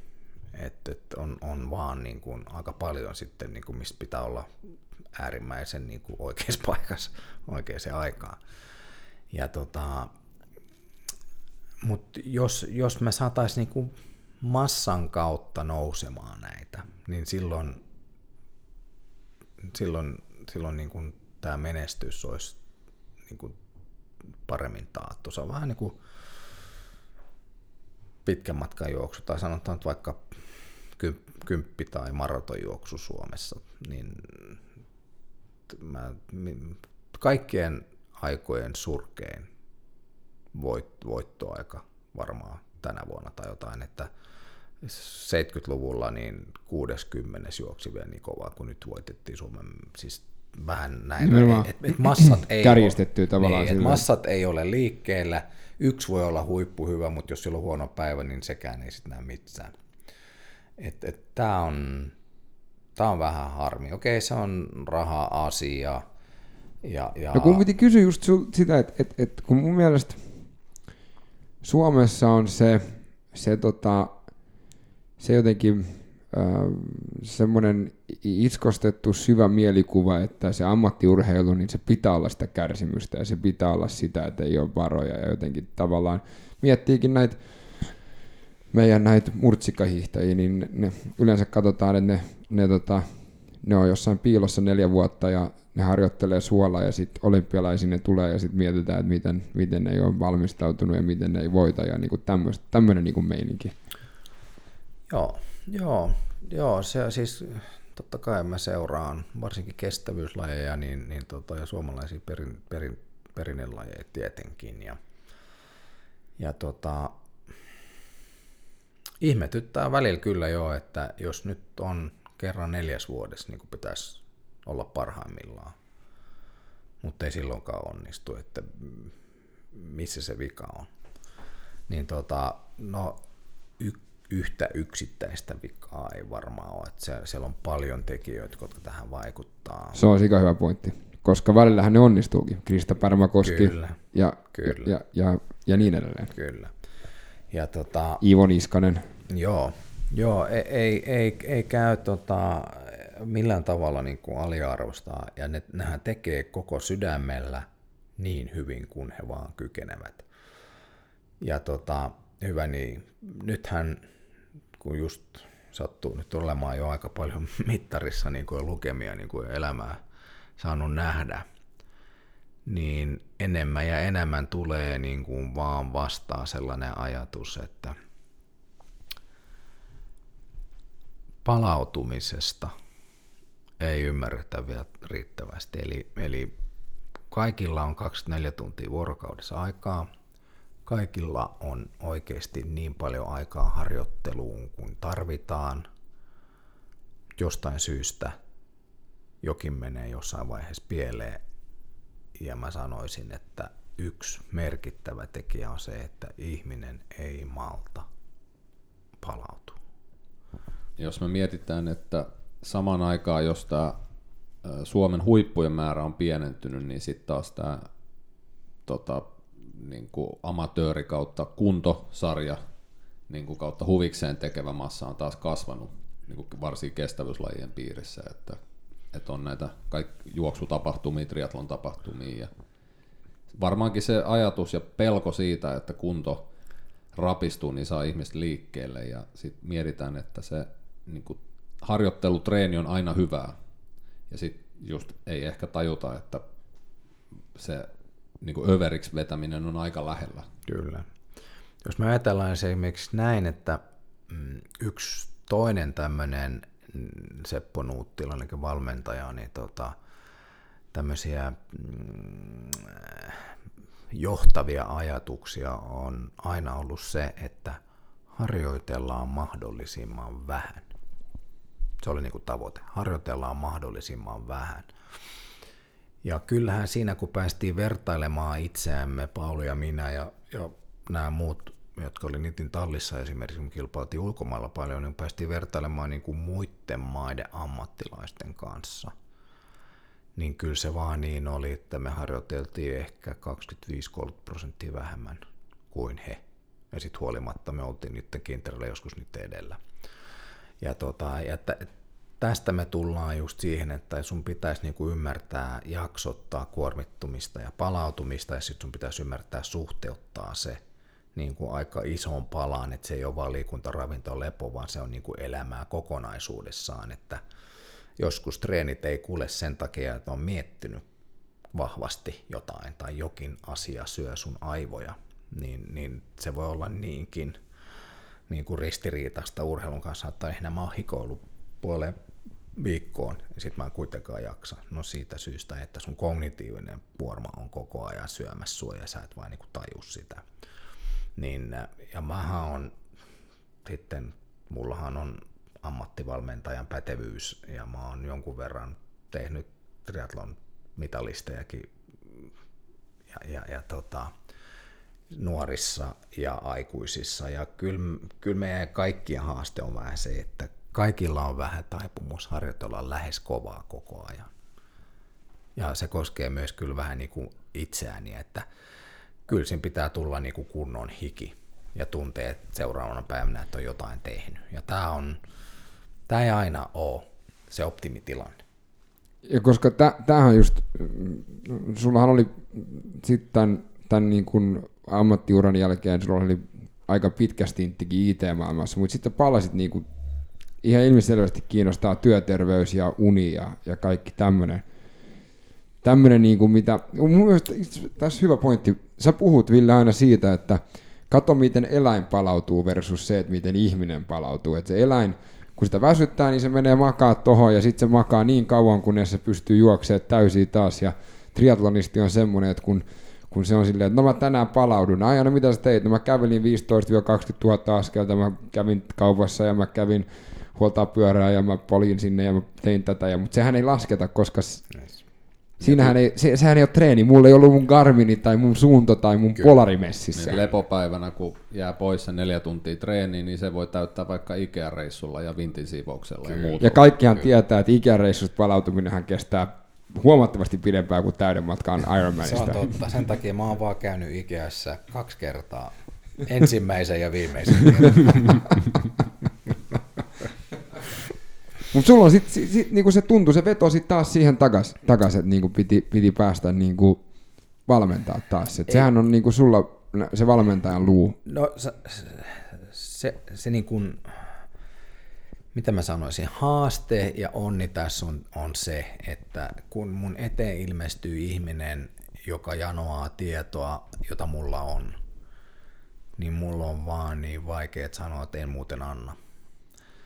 Et, äh, aidosti niin kuin innostuneita ihmisiä, niin mä en vaan voi olla, siis mä en voi kääntää näille ihmisille selkäni, vaan mä haluan niin kuin aidosti auttaa. Ja, ja tässä on niin kuin, kotona on niin kuin kaiket nämä vuodet, siis aika montakin vuotta niin kuin tullut noottia siitä, että – taasko sä oot lähdössä niin kuin auttamaan jotain, eikä sulle maksetakaan siitä mitään, että oot, oot sä ihan pöliä. Niin, Olet joo. tehnyt täyden matkan Ironmanin, joo. joo, siis olen, olen siinä mielessä pöliä, että mä en mene niin käsi ojossa ensin, että maksat tohon, niin tehdään sitten. Että se menee vähän nurinkurisesti, että hei, tuossa on aito yrittämisen halu, ja mulla olisi nyt eväät lähteä ohjaan tätä. Ja tota, en, en, siis enhän mä nyt sellainen tyhmä ole, totta kai raha aina kelpaa, mutta mut niin kuin tämmöisissä tilanteissa, kun esimerkiksi saa nähdä valmennettavan kehittyvän ja kun hän niin kuin oivaltaa asioita, joita sä oot yrittänyt niin kuin siirtää, niin näitä fiiliksiä ei voi rahalla Et mulla edelleen menee altaan reunalla silloin tällöin, niin mulla menee iho kananlihalle. Vaan siitä syystä, että tees näin, katsotaan mitä tapahtuu, että sen pitäisi toimia näin. Ja se lähtee tavallaan sen sun oman teorian pohjalta, niin siitä tulee niin kuin huikea kokemus sille tekijälle, plus se, että se vie siihen tavoitteeseen, mitä me haetaan. Niin tätä, tätä fiilistä ei voi rahalostaa. Se, se on vaan niin kuin, se on niin taivaallista. Ja mä oon tämän kokenut sun auttamana. 2015 me oltiin Mäkelärinteessä, se oli suunnilleen syyskuu tai lokakuu, ja sä luulit, että mä olin basse. Ja tota, sit sä sanoit, että hei, että toi sun uinti, niin se ei, mä, mä itse ajattelin, että se on ihan hemmetin makeeta ja näin. Se sanoi, että ei, ei toi, toi ei ihan niin kuin ole. Ja sitten me keskusteltiin siinä vähän aikaa ja siitä se sitten parantui taas. Et, et mä oon niinku kokenut sen, eikä itse asiassa mä voisin heittää sulle 20 siitä, siitä tota, se nyt jälkikäteen. Mutta niinku, mut tiedät sä, niinku, niin, niin, ja siinä mun mielestä näkyy heti, heti se niinku, uh, niinku auttamisen halu, ja mun mielestä se näkyy Villessäkin, kun Ville valmentaa ja näin. Et, et se, on, se on magea se, ei sitä aina arvosta. Se on, niin kuin, se on, mä luulen, että ne, jotka valmentaa, niin ne ei pääse kysyt mihinkään, että se on kutsumus hyvin pitkälle. Okei, sillä voi elättää itteensä, mutta jos sä meet niinku raha edellä, niin sä et pitkälle pääse. Et sun täytyy tavallaan olla se intohimo saada auttaa ihmisiä, jolla on niin kuin vakava tämmöinen no, asenne johonkin, jota ne haluaa lähteä kehittämään. Ja sulla on tavallaan niin kuin eväitä jeesata siinä. Joo, se on, se on niinku, joo, ja kyllä sä huomaat sen. Mä oon aina sanonut, että intohimo ensin ja raha tulee perässä. Et, et niinku, et, et kyllä se... Ja intohimo niinku, tekee vaikka väkisin. Kyllä. Et sitä ei niinku voi pidätellä. Ei, ei. Et, ja et sä saa valita sun intohimoa. Ei, ei. Ja, tota, ja me tullaan, niinku, jos nyt ajatellaan sillä, että joo, olinko mä lahjakas, ei. Mä olin niin kuin, vähän jäärä, periksi antamaton, ja se, se oli tavallaan se mun vahvuus. Ja okei, sitten me tullaan taas takaisin siihen, että ilman Seppo Nuttilaa, niin ei Lönkvististä tullut yhtään mitään. Se mä olisin voit, no en mä voittanut Eurosissa. Mä, mä olisin käynyt kokeilemassa ja, ja ehkä kokeilisin vieläkin, mutta tota, ei musta koskaan tullut niinku, tavallaan sitä staraa, mitä, mitä mä silloin aikoina olin. Miten sit, kun, kun sä olit IT-alalla ja sit, sit, tota, sit sä palasit takas, niin kuin, se oli semmoinen Clover-yritys, ää, niminen yritys, ja, ja siinäkin niin kuin, sulla on semmoinen hemmetin hyvä filosofia mun mielestäkin, että mikä luki LinkedInissä, the formula is simple, the right mix of physical daily activity, a well-balanced and healthy diet, and regular and proper rest. Once you put your mind to it, everything is possible. Mm. Ja niin kuin, oliko se se, oliko se niin kuin sulla semmoinen filosofia, että hei hetkinen, että kun mä saan tämän niin kuin ratkaistua muille, niin tää olisi niin kuin magea. Joo, joo, siis kyllä. Että toi IT-ala periaatteessahan mä olisin kenties edelleenkin IT-alalla, mutta se firma, joka osti mun pikku IT-firman silloin 2008, niin se haltuunotto meni niin kiville, että meidän kuuden hengen orkesteri, niin me kaikottiin paikalta kahden vuoden sisään kaikki. Et ei vaan osunut niin onnen tähdet niin kuin siihen kaupankäyntiin ollenkaan. Ja silloin kun mä irtainuin sitten niin kuin ITltä, niin oli parikymmentä vuotta melkein jo vyön alla IT-alaa ja fiilis oli se, että noin ei ainakaan sitä. Ja, tota, ja tuosta niin ammattiurheilun niin kuin yhteydestä ja siitä eteenpäin, niin mä olin heitellyt vasemmalle ja oikealle niin kuin ehdotuksia, että joo, että sä oot valmistautumassa Finlandia, ai sä menet joroisiin, no tekisit vaikka vähän näin ja näin ja, ja noin ja noin, niin, niin no, tästä voisi tulla jotain. Ja sittenhän mä olin oikeasti ui, Porvoossa, vein takas sillä uimaseuralla, jota, joka oli kasvattunut mua, niin mä olin vuosikaupalla siellä valmentajana. Me nostettiin sieltä sitten SM-tason junioriuimareita yksi toisensa jälkeen ja, ja tota, koko ajan niin kuin tekemisissä no, valmentamisen kanssa. Mutta sitten kun tämä irtaantuminen niin kuin IT-stä tuli, niin tuli tietenkin tenkapo, että mitä nyt, mitä nyt 2010, että mitä seuraavaksi, että ikä oli siihen aikaan 50, mitäs tähän nyt sitten vielä ennen kuin oikeutetusti saa hypätä niin kuin viettää eläkepäiviä, että sinne on matkaa aika paljon, niin, niin silloin kävi, tai mulla oli yksi hyvä tuttu, joka sanoi, että hei, että rupes laittaa johtoryhmät kuntoon, ne on huonossa hapes kaikki. Ja ah. si- silloin tämä kaava liikeravinto Lepo, joka oli niin kuin lähellä mun sydäntä ja jota mä yrittäjänä olin vaalinut aika, aika vahvasti kans ja todennut, että Eli se oli pysynyt mukana niin kuin se, kyllä. Mä en ole siitä yrittäjänä pärjännyt niin kuin siinä tota, vuoristoradassa, mitä lama ja tämä kaikki toi tullessaan, ellei mun fysiikka olisi ollut kunnossa, ellei mulla olisi ollut liike osana tämmöisenä venttiilinä, millä tavallaan haetaan toivoa seuraavaan päivään, koska tämäkin päivä meni kiville. Ja tämä on mun mielestä ihan sikatärkeä. Siitä mekin puhutaan aina, että miten meditatiivista ja minkälainen venttiili se urheilu niin kuin on. Että siellä sä saat ne ajatukset niin kuin järkeviksi. Joo, ja se on jännää, että eihän sun kannata lähteä liikkumaan niin, että sä ajattelet, että nyt pannaan ajatukset uuteen järjestykseen. Ne ajatukset menee uuteen järjestykseen sillä hetkellä, kun sun sisälle ilmestyy tyhjiö. Niin silloin niin kun tämä innovatiivisuus, mielikuvitus ja nämä rupeaa tuomaan sun eteen mitä ihmeellisimpiä asioita.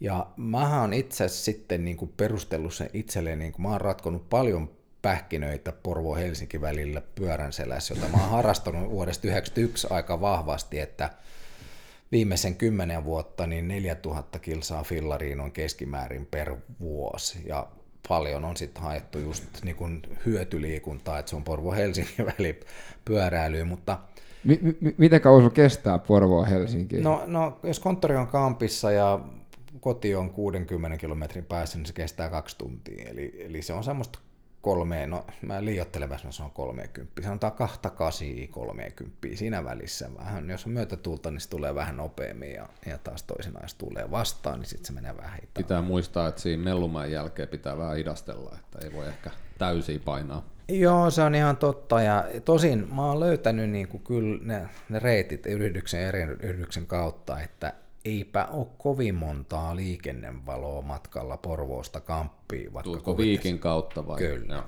Se on nimenomaan viikki. No, nyt ne vähän on tossa, mä en tiedä mikä tilanne on nyt, mutta sielläkin tehtiin vähän töitä ja siellä oli vähän uudet reitit ja piti taas niin kuin lähteä etsiä vähän viikkiä kiertävä reitti, joka itse asiassa matkallisesti ei ollut kuin reilu kilsan pitempi kuin se lyhyin löytämäni versio.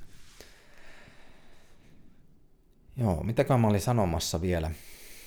Niin kuin sä tulit siihen niin kuin valmennukseen, niin kuin, niin se, se, se, niin kuin se, että sä et voi lähteä ratkoa niitä ajatuksia. Kyllä, että et, et, tämä niin kuin meditatiivinen tekeminen on se altaassa uinti niin kuin edestakaisin, joka on periaatteessa aika tylsää, mutta niin on kävely, niin on pyöräilykin tiettyyn asteeseen, niin se on aika tylsää. Mutta kun se on niin kuin, kun se toistuu, toistuu, toistuu, eikä se tarvitse käyttää hirveästi energiaa niin kuin sen liikkeen toistamiseen, niin jollain tavalla sun sisällä syntyy niin kuin jonkunnäköinen mantra.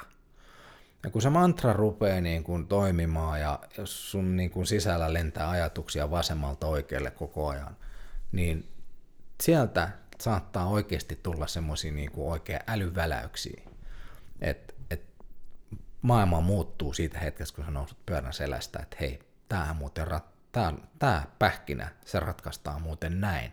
Ja mä oon kolme vuotta yrittänyt hakkaa niin kuin täältä suunnasta. Sähän pitää tehdä näin etkä saa sitä miettiä, että miten mä tämän ratkaisen, miten mä tämän, vaan sen, se niin kuin syntyy kuin itsestään. Ja mä, ja mä luulen, että niin kuin tässä tilanteessa, missä me nyt eletään, missä on niin kuin koko ajan kiire, sä oot, sä oot niin kuin sua mitataan numeroilla ja sä oot kvartaalitaloudessa ja koko ajan niin kuin pitää vaan tuottaa, tuottaa ja enemmän tuottaa. Ja sit sä niin kun lastaat ittees täyteen kaikenlaisia velvoitteita, niin sulle ei jää semmoista tyhjää hetkeä, jossa sulla olisi niin kuin se luonnollisin tapa saada jotain itseään suurempaa päähäs välillä. Et sä oot liian ohjelmoitu, että se ei vaan tule onnistumaan, että Niillä ratkaisuilla ei ole tilaa. jouten olo ei tarkoita niin kuin saamattomuutta. Jouten olo voi olla just se kohta, missä sä kohteet jotain aivan julmetun niin kuin nastaa tai uskomatonta. No tosta on, mä oon pari kirjaa lukenut, jos mainitaan just se idle state tai se jouten olo, että, että se tänä päivänä sä koet huono omatunto, jos sä oot jouten, mutta se on se aika, jolloin sun aivot lepää ja ne aivot oikeasti sais miettiä asioita. Kyllä, kyllä. Ja mä, kun mä oon nyt sitten ollut kolme vuotta kohta Hintsalla. Hintsa myy hyvinvointia ja, tota, ja suorituskyky itse asiassa. Niin, niin tämmöinen niin kuin, vähän kliseemäinen, että mene metsään. Et et se, se on niin kuin ihmi, ihmismielelle yksi parhaimpia paikkoja. Ja mä oon niin kuin itse miettinyt, miten niin metsään, että ei tykkää poimia marjoja eikä tykkää poimia sieniä. Ja tähän vuoden aikaa siellä on hirvikärpäsiä ja kesällä siellä on hyttysiä ja parmoja ja käärmeitä vaikka mitä. Että minkä syys, mistä syystä menisin metsään. No, mä oon tänä syksynä nyt sitten tota, ottanut niin kuin itseni sillä niskavilloista kiinni, että et, et kun mun liikunta on ollut lähes kovaa periaatteessa kaiken aikaa, niin mä nyt sitten niin tietoisesti otin tästä kierrokset alat, ja Lönkvist on tässä viimeistä, no syyskuun enemmän tai vähemmän, niin juoksun sijaan, jopa pyöräilynkin sijaan, niin mä oon sauvakävely metsässä. Ja. Ja tota, mun sanoo, että sehän ei tunnu samanlaiselta kuin tunnin juoksulenkki, kun sä oot tullut kaksi, kaksi tuntia kävelemässä sauvojen kanssa. Mutta mä oon niinku yrittänyt nyt löytää niinku katsomalla ympärilleni metsästä, että et onko tämä niinku just se paikka, että et, et, et, tämä lisää mun voimavaroja. Ja kyllä mun täytyy sanoa, että kun se samaa metsää nyt sitten on tarponut tässä kuukauden ruvennut näkemään niin kuin lehdissä jo niin kuin eri väriä, että lehtipuut kohta putoo lehdet, mutta nyt ne on vaihtanut, ruvennut vaihtaa väriä. Niin niinkin yksinkertainen asia kuin se, että oi tuolla punertaa tuolla niin kuin pellon toisella päällä. Viime viikolla ei muuten ollut. Onpas hienon näköistä nyt kun aurinko paistaa tohon. Että niin kuin tämän kaltaisia keskusteluja mun sisällä, niin, niin en mä tiedä, ehkä se liittyy vähän ikään kanssa tämmöiseen sentimentaaliseen lähestymiseen. Että et nämä on, nää on niinku hienoja asioita. Mutta siis toi, toi on siksi, ähm, miksi mä oon sanonut, että maantiepyöräily on niinku siistiä. Ja maantiepyöräily ei tarkoita sitä, että mennään niinku 45 mm. ja silleen. Et sä just mennyt eilen. Joo, joo, joo. Mutta se oli eilen. Mä olin itse torstaina, mä olin sitten taas viiden tunnin lenkillä, jossa keskivauhti oli 25 ja niinku, ja niin kuin, kävin siellä Porkkalaniemessä ja takaisin, ja tiedät sen, niin kuin, ja sitten vähän idässä ja, ja tuommoista, ja siellä näkee ja haistaa ja, ja niin kuin kuulee ja tuommoista. Niin, nimenomaan. Kyllä. Ihan eri tavalla, ja säkin toit meille ihan sika siistiä toi Aki Hintsan voittamisen anatomiakirjan, koska se oli mulle semmoinen, mikä selitti tarpeeksi yksinkertaisesti, mutta tarpeeksi hyvin, miksi mun kannattaa laittaa niin kuin tietokone ja kännykkä pois ja. yhdeksän jälkeen. Kyllä. Ja varmaan, kun säkin oot univalmentaja, Kyllä. mikä on mielenkiintoista, koska valmentaja määritellään usein silleen, että se seisoo siinä vieressä, kun sä reenaat. Mut, mut, pilli. niin, niin, mutta sä et varmaan... En mä mene kenenkään makkariin seiso katsoa, että nukkuuksen. Ei, ei. Mutta siinäkin varmaan, niin kun, se, kun sullakin niin kun ollut se niin vahva, niin mi, miksi just niin univalmentaja? Mi, mikä siinä on se, mikä niin kiehtoo? No mun tämän sanoa, että silloin kun, ja tämä nyt ei ole varmaan mulla ei ole mitään diplomia eikä todistusta siitä, että mä oon univalmentaja, mutta mut yhdessä vaiheessa... Mutta sä oot kokenut, sä oot 60 jo, niin sä oot joo, ko- joo, kokenut ja, niin ja, tota, ja, ja kyllä olen käynyt niin kuin aiheesta oikein niin kuin ammattilaisen ohjaamana unesta, että siinä mielessä niin voi ehkä vähän jo mennä siihen suuntaan, mutta no viime Silmät avautuivat ihan täydelle terälle, kuin luin kirjan, jonka Matthew Walker on kirjoittanut. Yes. Why We Sleep. Mä oon nyt, tai mä en lue, mä kuuntelen, ja esimerkiksi Porvo-Helsinki väliin, niin, niin siinä mahtuu aika paljon kirjoja, kun, kun sitä hinkkaa tätä väliä. Ja, ja tota, mä oon viisi kertaa tänä vuonna sen kirjan kuunnellut, ja mä jatkan sitä kuuntelua, koska siellä avautuu koko ajan vaan niin kuin fiksumpia lähestymisiä. Niin kuin, tai niin kuin, pe, niin ne perustelut ovat just sellaisia, että on itsekin vähän päässyt kokemaan. Ja jos me nyt ajatellaan ihmisen suorituskykyä, niin liikeravinto, lepo, nämä on niin kuin hyvinvoinnin tämmöisiä peruselementtejä. Mutta muutama vuosi sitten, niin mulla sitten jostain syystä niin kuin joku kysyi multa, että kumpi näistä on nyt on tärkeä, mutta ne on kaikki yhtä tärkeitä. Mutta mä oon muuttanut mun mielipiteen niin kuin siitä nyt, että ne on toki kaikki tärkeitä, mutta siellä on yksi tekijä, joka niin kuin kaataa koko kuorma, ja se on se, että jos uni ei palauta, niin sä et fyysisesti jaksa. Se on niin kuin fakta, eli sohva kutsuu enemmän kuin lenkkarit. Sen lisäksi sun sisällä rupeaa niin kuin hormonaalisesti tapahtua asioita, jotka ajaa sua kohti vääriä ravintovalintoja. Ja sit sä oot hyvin nopeasti semmoisessa pahassa kierteessä, että et jaksa liikkuu ja paino rupeaa nousee. Ja tästä hiljalleen sitten niin kun lähtee se koko juttu käsistä. Jos uni ei ole kondiksessa, niin huippusuorituksia et saa, olisi sitten fyysinen tai henkinen suoritus, niin sä et pääse siihen sun parhaaseen mahdolliseen. Ja, ja tota, et se pitää, sitä ei voi niin kuin liikaa painottaa, kuinka tärkeä uni on. Ja, ja just tästä Matthewn kirjasta sä mainitsit tuossa kanssa, että eläin, se nukkuu just niin paljon kuin se tarvii ja se nukkuu just silloin, kun se sitä nukuttaa. Ihminenhän on ainoa elukka tällä maapallolla, joka tietoisesti, tänäkin iltana ihmisiä tietoisesti karsii untaan, koska on mukamas niin paljon tekemättömiä juttuja. Ja ihminen on ainoa nisäkäs tällä planeetalla, joka sarja valmistaa herätyskelloja. Kyllä, kyllä. Ja mun mielestä tämä Matthewhan mainitsi tämän herätyskellon sellainen fiksusti, että jos käyttäisi sen herätyskellon niin kuin oikein, niin laittaisi sen herättämään silloin, kun pitää mennä nukkumaan, eikä silloin, kun pitää nousta. niin totta. Ja, ja moni... säkin sanot sitä. Sä et käytä herätyskelloa välillä, kun sä nouset silloin, kun sä oot valmis. Mulla saattaa olla niin kuin ihan se viime hetken takaraja, että, että hampaat ja kengät ja juoksemaan. Että. Kyllä. Mutta monihan luulee, että tota, niin kuin pahinta mitä sattuu, jos ei nuku, on se, että väsyttää. Ja väsymyksen voi aina korvata kofeiinilla tai jollain. Kyllä. Mutta se väsymyshän on se hiljainen sisäinen ääni, joka sanoo, että hei Torvi, mene nukkumaan. Että, että nämä asiat, mitä unessa hmm.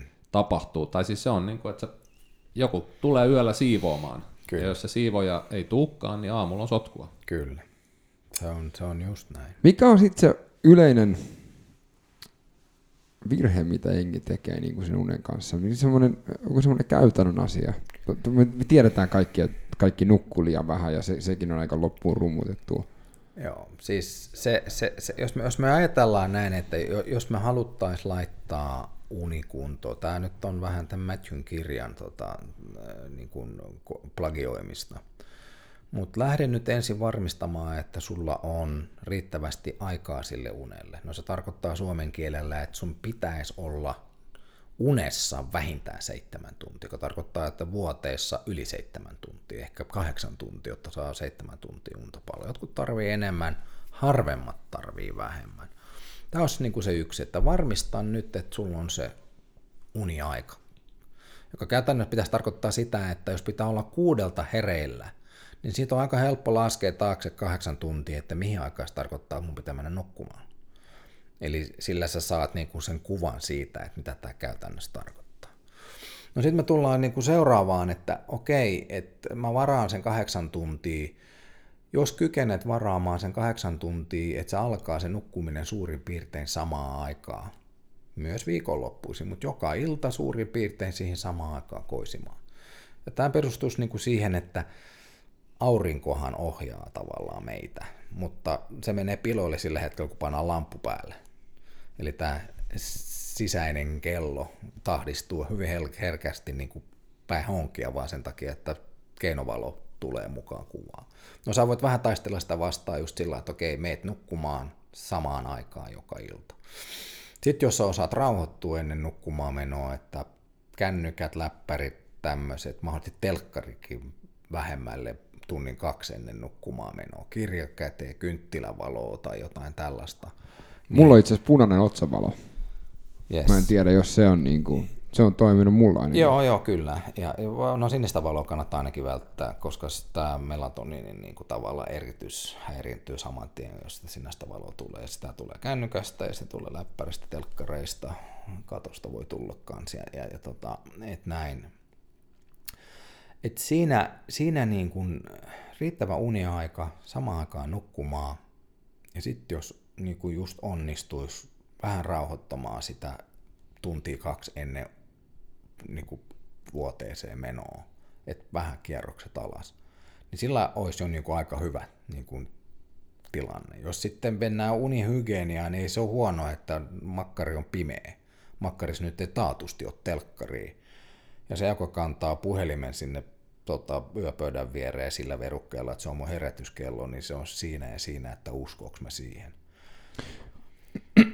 Totta, mainitsit kaksi asiaa, mikä on sika hyvä, koska unihygienia oli yksi, mistä me haluttiin keskustella, mutta toinen oli se, että jos mä kannan niin se sillä verukkeella, että mulla on ää, applikaatio, joka seuraa mun unta, niin onko se tarpeeksi riittävä vai onko se paskat nukuja, kyllä sä tiedät, kun sä nukut hyvin ja kun sä nukut huonosti. Ei, ei siis, sä puhut nyt kaverin kanssa, joka mittaa unta kolmesta eri pisteestä joka yö, vähintään. Ja pahimmillaan okay. kuudesta eri pisteestä. Onko sulla telkkariskin joku mittari? No telkkari ei ole makkarissa. niin, niin, niin, niin, tota, et, et, mua kiinnostaa eritoten just niin kuin mitä unessa tapahtuu. Ja, ja tota, e, tämä sun alku... Kysy se alkuperäinen kysymys. Mä meinasin jallittaa itteni. et onko, se, onko se, että mä kannan puhelimen silleen, niin. koska sitä pitää mitata, niin onko se, onko se niin kuin tarpeeksi vahva syy? On, on ja, ja toki siis äh, vie se puhelin, paa se lentomoodiin vaan, jos se sunkin on mahdollista. Äh, se, että puhelin viedään makkariin, on yleensä se, että se, se, se hälyttää muutaman kerran tosen ennen kuin sä kerkeet nukahtaa, koska somessa tapahtuu jotain mielenkiintoista tai tuli joku sähköposti tai sitten kun sä aamulla heräät, niin sä haluat päästä niin kuin aallon harjalle silleen, että ennen kuin sä oot vessassa, sä oot jo niin kuin somettanut tai lukenut päiväuutiset ja näin.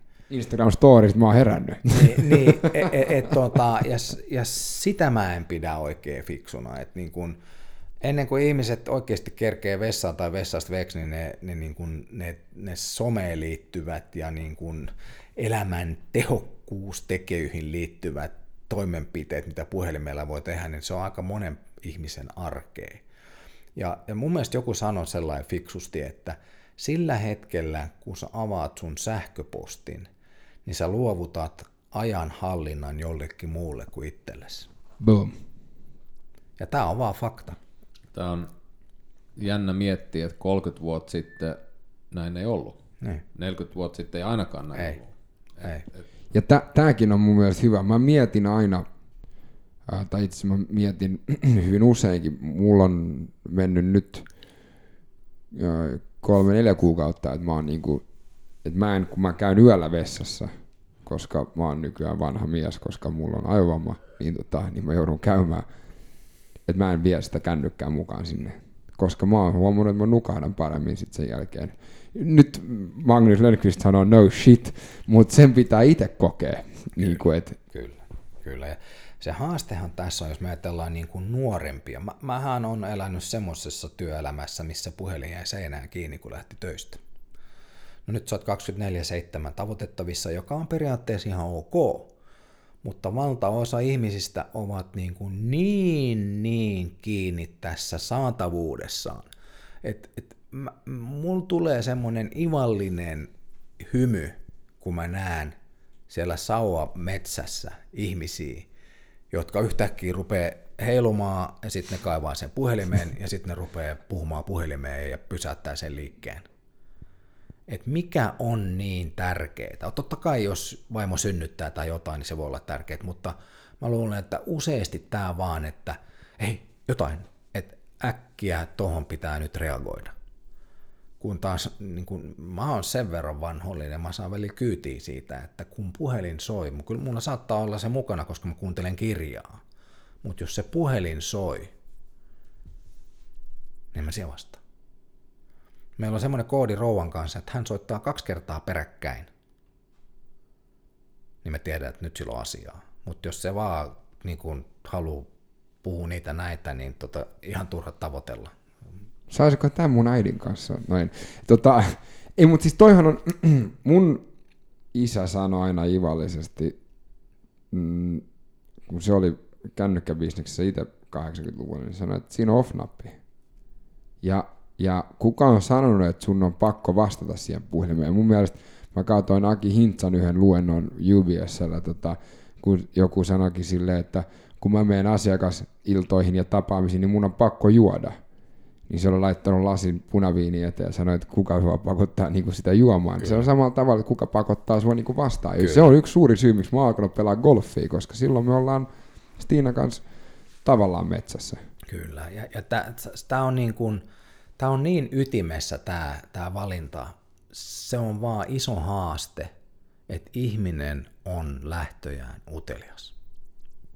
On, erittäin. Ja tämä johtaa sitten siihen, että kun se hälytys tulee puhelimista, että sinne tuli jotain, niin rupeaa sormenpäissä palaamaan, että hei, että mitäköhän se voisi olla, ehkä sä odotat jotain mielenkiintoista ja sä oot heti, aa, mainos, no ei vielä.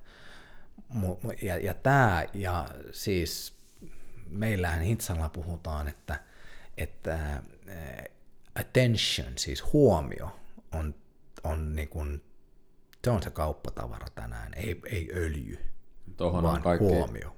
sovellukset ja nettisivut niin kuin pelaton varaan. Kyllä. Se on se mikropalkinto. Että... Kyllä, kyllä.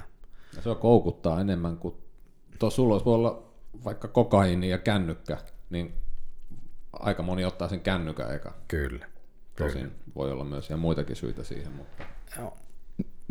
Soittaa, saa lisää koko... Anyway, tota, pääsit sä ikinä tapaamaan Aki Hintsaa? Yhden ainoan kerran. Se oli itse asiassa, Aki oli se, joilla oli viimeinen sana siitä, että kelpaako Lönkvist Hintsan joukkoihin. Okei. Okay. Onko näin kaikissa? No, oliko näin kaikissa silloin? Vai?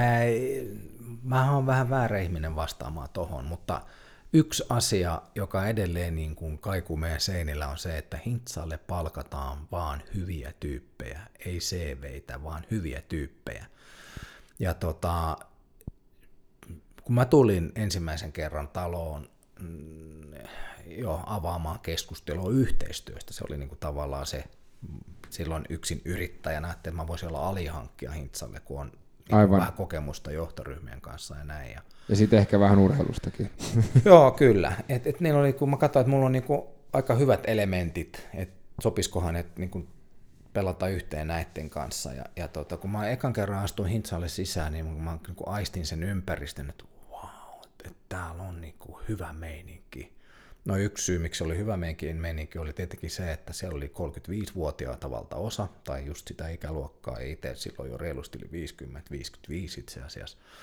Niin se, mun mieli on suurin piirtein 35, mutta kroppa ei ole enää. Niin tota, tuli semmoinen tunne, että vau, että on hyvä meininki. Ja tota, edelleen toinen tyttäristä, kolmesta tyttärestä kai, niin tota, Stiina Hintsa on aika niin kuin ratkaisevassa asemassa Hintsan tota, toiminnassa, niin hän edelleenkin painottaa sitä, että meille palkataan vaan hyviä tyyppejä. Ja tota, et si, si, kun mä, vielä kun sä kysyit, että tavatinko Akin, niin silloin kun Aki, Akin kanssa oli sitten aikaa se 45 minuuttia, niin harvemmin olen kokenut niin, kuin niin lämmintä lähestymistä, niin ää, läsnä olevaa ihmistä niin kuin samassa tilassa mun kanssa. Et, et, mä, mä en ollenkaan ihmettele, että et niin kuin hän sai ihmeitä aikaiseksi. Hänen lähestymisensä oli niin, kuin niin nöyrää, mutta asiantuntevaa ja siinä kuitenkin sulla oli semmoinen tunne, että mä olen tässä niin kuin hyvissä käsissä, että tässä ei ole mitään hätää. Et se, se oli niin kuin mun kokemus. Ja meillä olisi ollut paljonkin iloa Akista, että se oli sääli, että niin kuin sairaus vei miehen. Mutta hänen soihtua me kannetaan ja, ja tota, mä oon erittäin ylpeä, että mä saan olla osana tätä. Ja mun mielestä se on, se on sikamakeeta. Se on niinku, koska se välittyy. Ja, ja, ja se on, se on niinku semmoinen, mikä varsinkin sen poismenon aikana, kun seuraa, mä seuraan paljon f ja, ja, ja sitten seuraa niinku näitä muita lajeja, niin, niin, niin siinä tuli aina se, että, että jengi, jengi pysä, kun siitä puhutaan, niin jengi pysähtyy aina. Ja ne on silleen, että hetkinen, että nyt tässä pitää niinku puhua, ja mun mielestä se on sikamakeeta. Nykypäivänä, kun puhutaan rahasta ja kaikesta, some on täynnä ties mitä, niin musta tuntuu, että tuossa on niinku iso annos aitoutta. Ja se on se, mikä on oikeasti ollut niinku sen menestyksen salaisuus. Kyllä, kyllä. Tos, siis jos me ajatellaan tätä Akin filosofiaa, niin e, e, siinähän ei ole niin kuin mitään rakettitiedettä ollenkaan. Ja, ja se lähtee niin kuin hyvin, hyvin yksinkertaisista elementeistä liikkeelle. Ja, ja mä sanon, että että kun tätä alaa nyt itse niin kuin hyvinvointiala on kohta kymmenen vuotta saanut olla mukana niin kuin näkemässä, miten se on niin kuin Suomessakin kehittynyt. Ja itse kuusi vuotta niin kuin veivasin liikeravinto lepoakselin ympärillä johtoryhmien kanssa. Niin tota, tämän Akin filosofian niin kuin tavallaan se ydin on nimenomaan just se, että mennään tavallaan sen ihmisen arvomaailmaan ja ruvetaan niin kuin haastatteleen ja haastaa vähän sieltä. Koska sillä hetkellä, kun sä rupeat oikeasti osata perustelee asioita itsellesi, niin silloin ajatus muutoksesta on huomattavasti pysyvämpi päätös kuin se, että joku heittää sun eteen harjoitusohjelman tai ravinto-ohjelman tai uniohjelman tai you name it ohjelman. Niin silloin kun, se rupeaa, niin kun, kun sä löydät sen niin kun sun sisältäs, sun, sun motiivien kautta, niin silloin rupeaa tapahtuu. Ja, ja tätä mä pidän niin kuin kovimpana, että eihän me hintsalla saada kaikkia ihmisiä käännytettyä, jotka tulee meidän ovelle. Että se nyt ei vaan ole näin. Mutta tota, paljon me saadaan aikaiseksi. Ja se, se, mä luulen, että me voidaan niin kuin kiittää kyllä Aki just siitä, että kuka sä oot, mihin sä meet ja kuka sua ohjaa.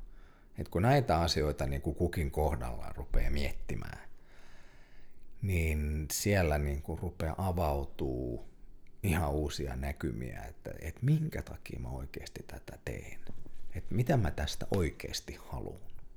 Ja tää, mä en olisi voinut sanoa ton paremmin, koska mä satun lukea itse asiassa Bassen antama kirja Tojakin Hintsan ja mä pyydän anteeksi Basse, koska se on vieläkin jossain päin maailmaa seikkailee, mutta tota, just silloin, kun mä olin pahimmillaan mun aivomman kanssa.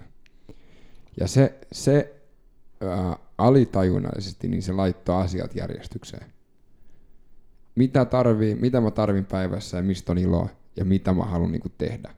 Ja siitä oli hemmetin niin kuin, yksinkertaista rakentaa. Ei helppoa, mutta yksinkertaista. Joo, se on, se on niin kuin itse kans, kun seuraa. Minä olen tänä aamuna noussut sängystä sillä asenteella, että terveys tulee automaattisesti mun mukaan. Ja tämä on ehkä meille ihmiselle tämmöinen vähän niin kuin haaste, että me lähdetään siitä, että terveys on itsestäänselvyys. Sitten taas, jos terveys niin kuin katoaa johonkin, niin me ollaan valmiit maksamaan ihan mitä vaan, jotta me saataisiin se takas. Ja kun ihmiseltä kysyy, että laitaisi viisi tärkeintä asiaa paperille, niin terveys on yksi niistä, yleensä se on ykkönen. Mm. No silloin Lönkvist, silloin kun mä vedän näitä meidän valmennuksia välillä, niin, tota, niin mä ivallisesti sitten kyllä käyn kysymässä, että kun sulla on terveys tuossa noin tärkeät, niin mitä sä teet sen eteen? Ja silloin alkaa niin kuin noku, mutku, sitku. Ja tota, koska kun me tullaan niin kuin, kun meitä riisutaan ihan niin kuin loppuun asti, niin ei se, mitä me omistetaan, vaan, vaan se on niin kuin tavallaan toisen katse, se on vihreä väri, se on pilvetön taivas, se on, se on, se on jotain hyvin, hyvin yksinkertaista, jolla on ihan uskomaton arvo. Ja me ei vaan niin kuin, meidän kiireessämme, niin meillä ei ole aikaa oikein huomata sitä. kun koko ajan niin kuin on kiire johonkin ja jotain on tekemätöntä. Ja, ja tota, se pitää aina niin kuin sitten ison pamauksen niin kuin aikaan saada se, että niin, mitä tässä oikeasti on tärkeää. Mä luulen, että se neuvo, että mene metsään, toimii tässä hyvin en, ja saattaa toimia ennen kuin tarvii olla se pamaus tapahtunut.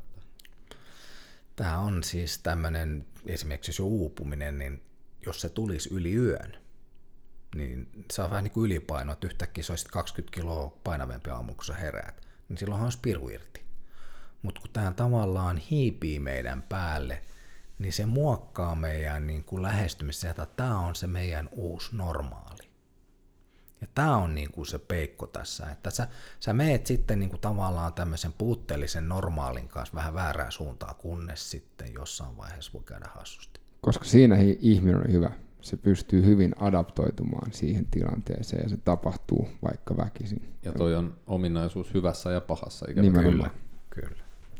Tähän on erittäin hyvä lopettaa. Kiitos. Kiitos itsellenne. Tämä oli aivan loistava sessio taas. Meidän somet on W8 podcast, yes. eli Instagram ja Twitter. Joo, se on aina aika helppoa. Ja Facebook, miksi me sitä... Niin, ja Spotifyssa pystyy kuuntelemaan nykyään myös. Joo, ja on pystynyt jo hyvin pitkän aikaa. Joo, joo, joo, mutta mut tuli... No, ei, tota, joo. Ja tosiaan uusi nettikauppa, tai vanha nettikauppa, mutta osoite on uusi, reddy.co kautta W8 Ja ShopTabin alta niin kuin aina. Ei, mistä sut löytää? Mistä mut löytää? Niin kuin Instagram, onko, onko sun niin kuin nämä sosiaaliset mediat vai, vai pitääkö soittaa lankapuhelimella? Niin kuin, sehän, sehän olisi niin kuin... Tai toimiko Telex vielä?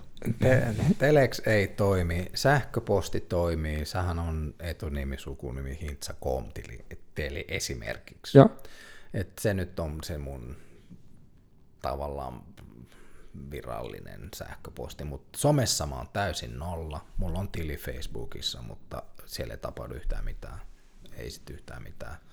Mä pidän yhteyttä perheenjäseniin ja johonkin tämmöisiin harrasteryhmiin, missä nyt olen mukana, niin se on se mun media, jossa mä niinku seuraan, missä mennään, mutta minä en kerro, millä värisellä kalsarilla mä oon tänään liikkeellä tai mitä mä meinaan syödä päivällä tai näin. Se, mä olin liian pitkään julkisuuden ihminen tuolla sporttarina että mä mielellään on täysin tuntematon ja näkymätön. Mutta Hintsala, merkittävää duunia kuitenkin, eli magnus.lönnqvist.hintsa.com, niin siinä, siinähän sitten äijä löytyy. Kiitos. Kiitos, että kuuntelit. Joo, kiitos teille kun kuuntelitte ja ulos taas vielä Drop Tide. Through the fires of the sun.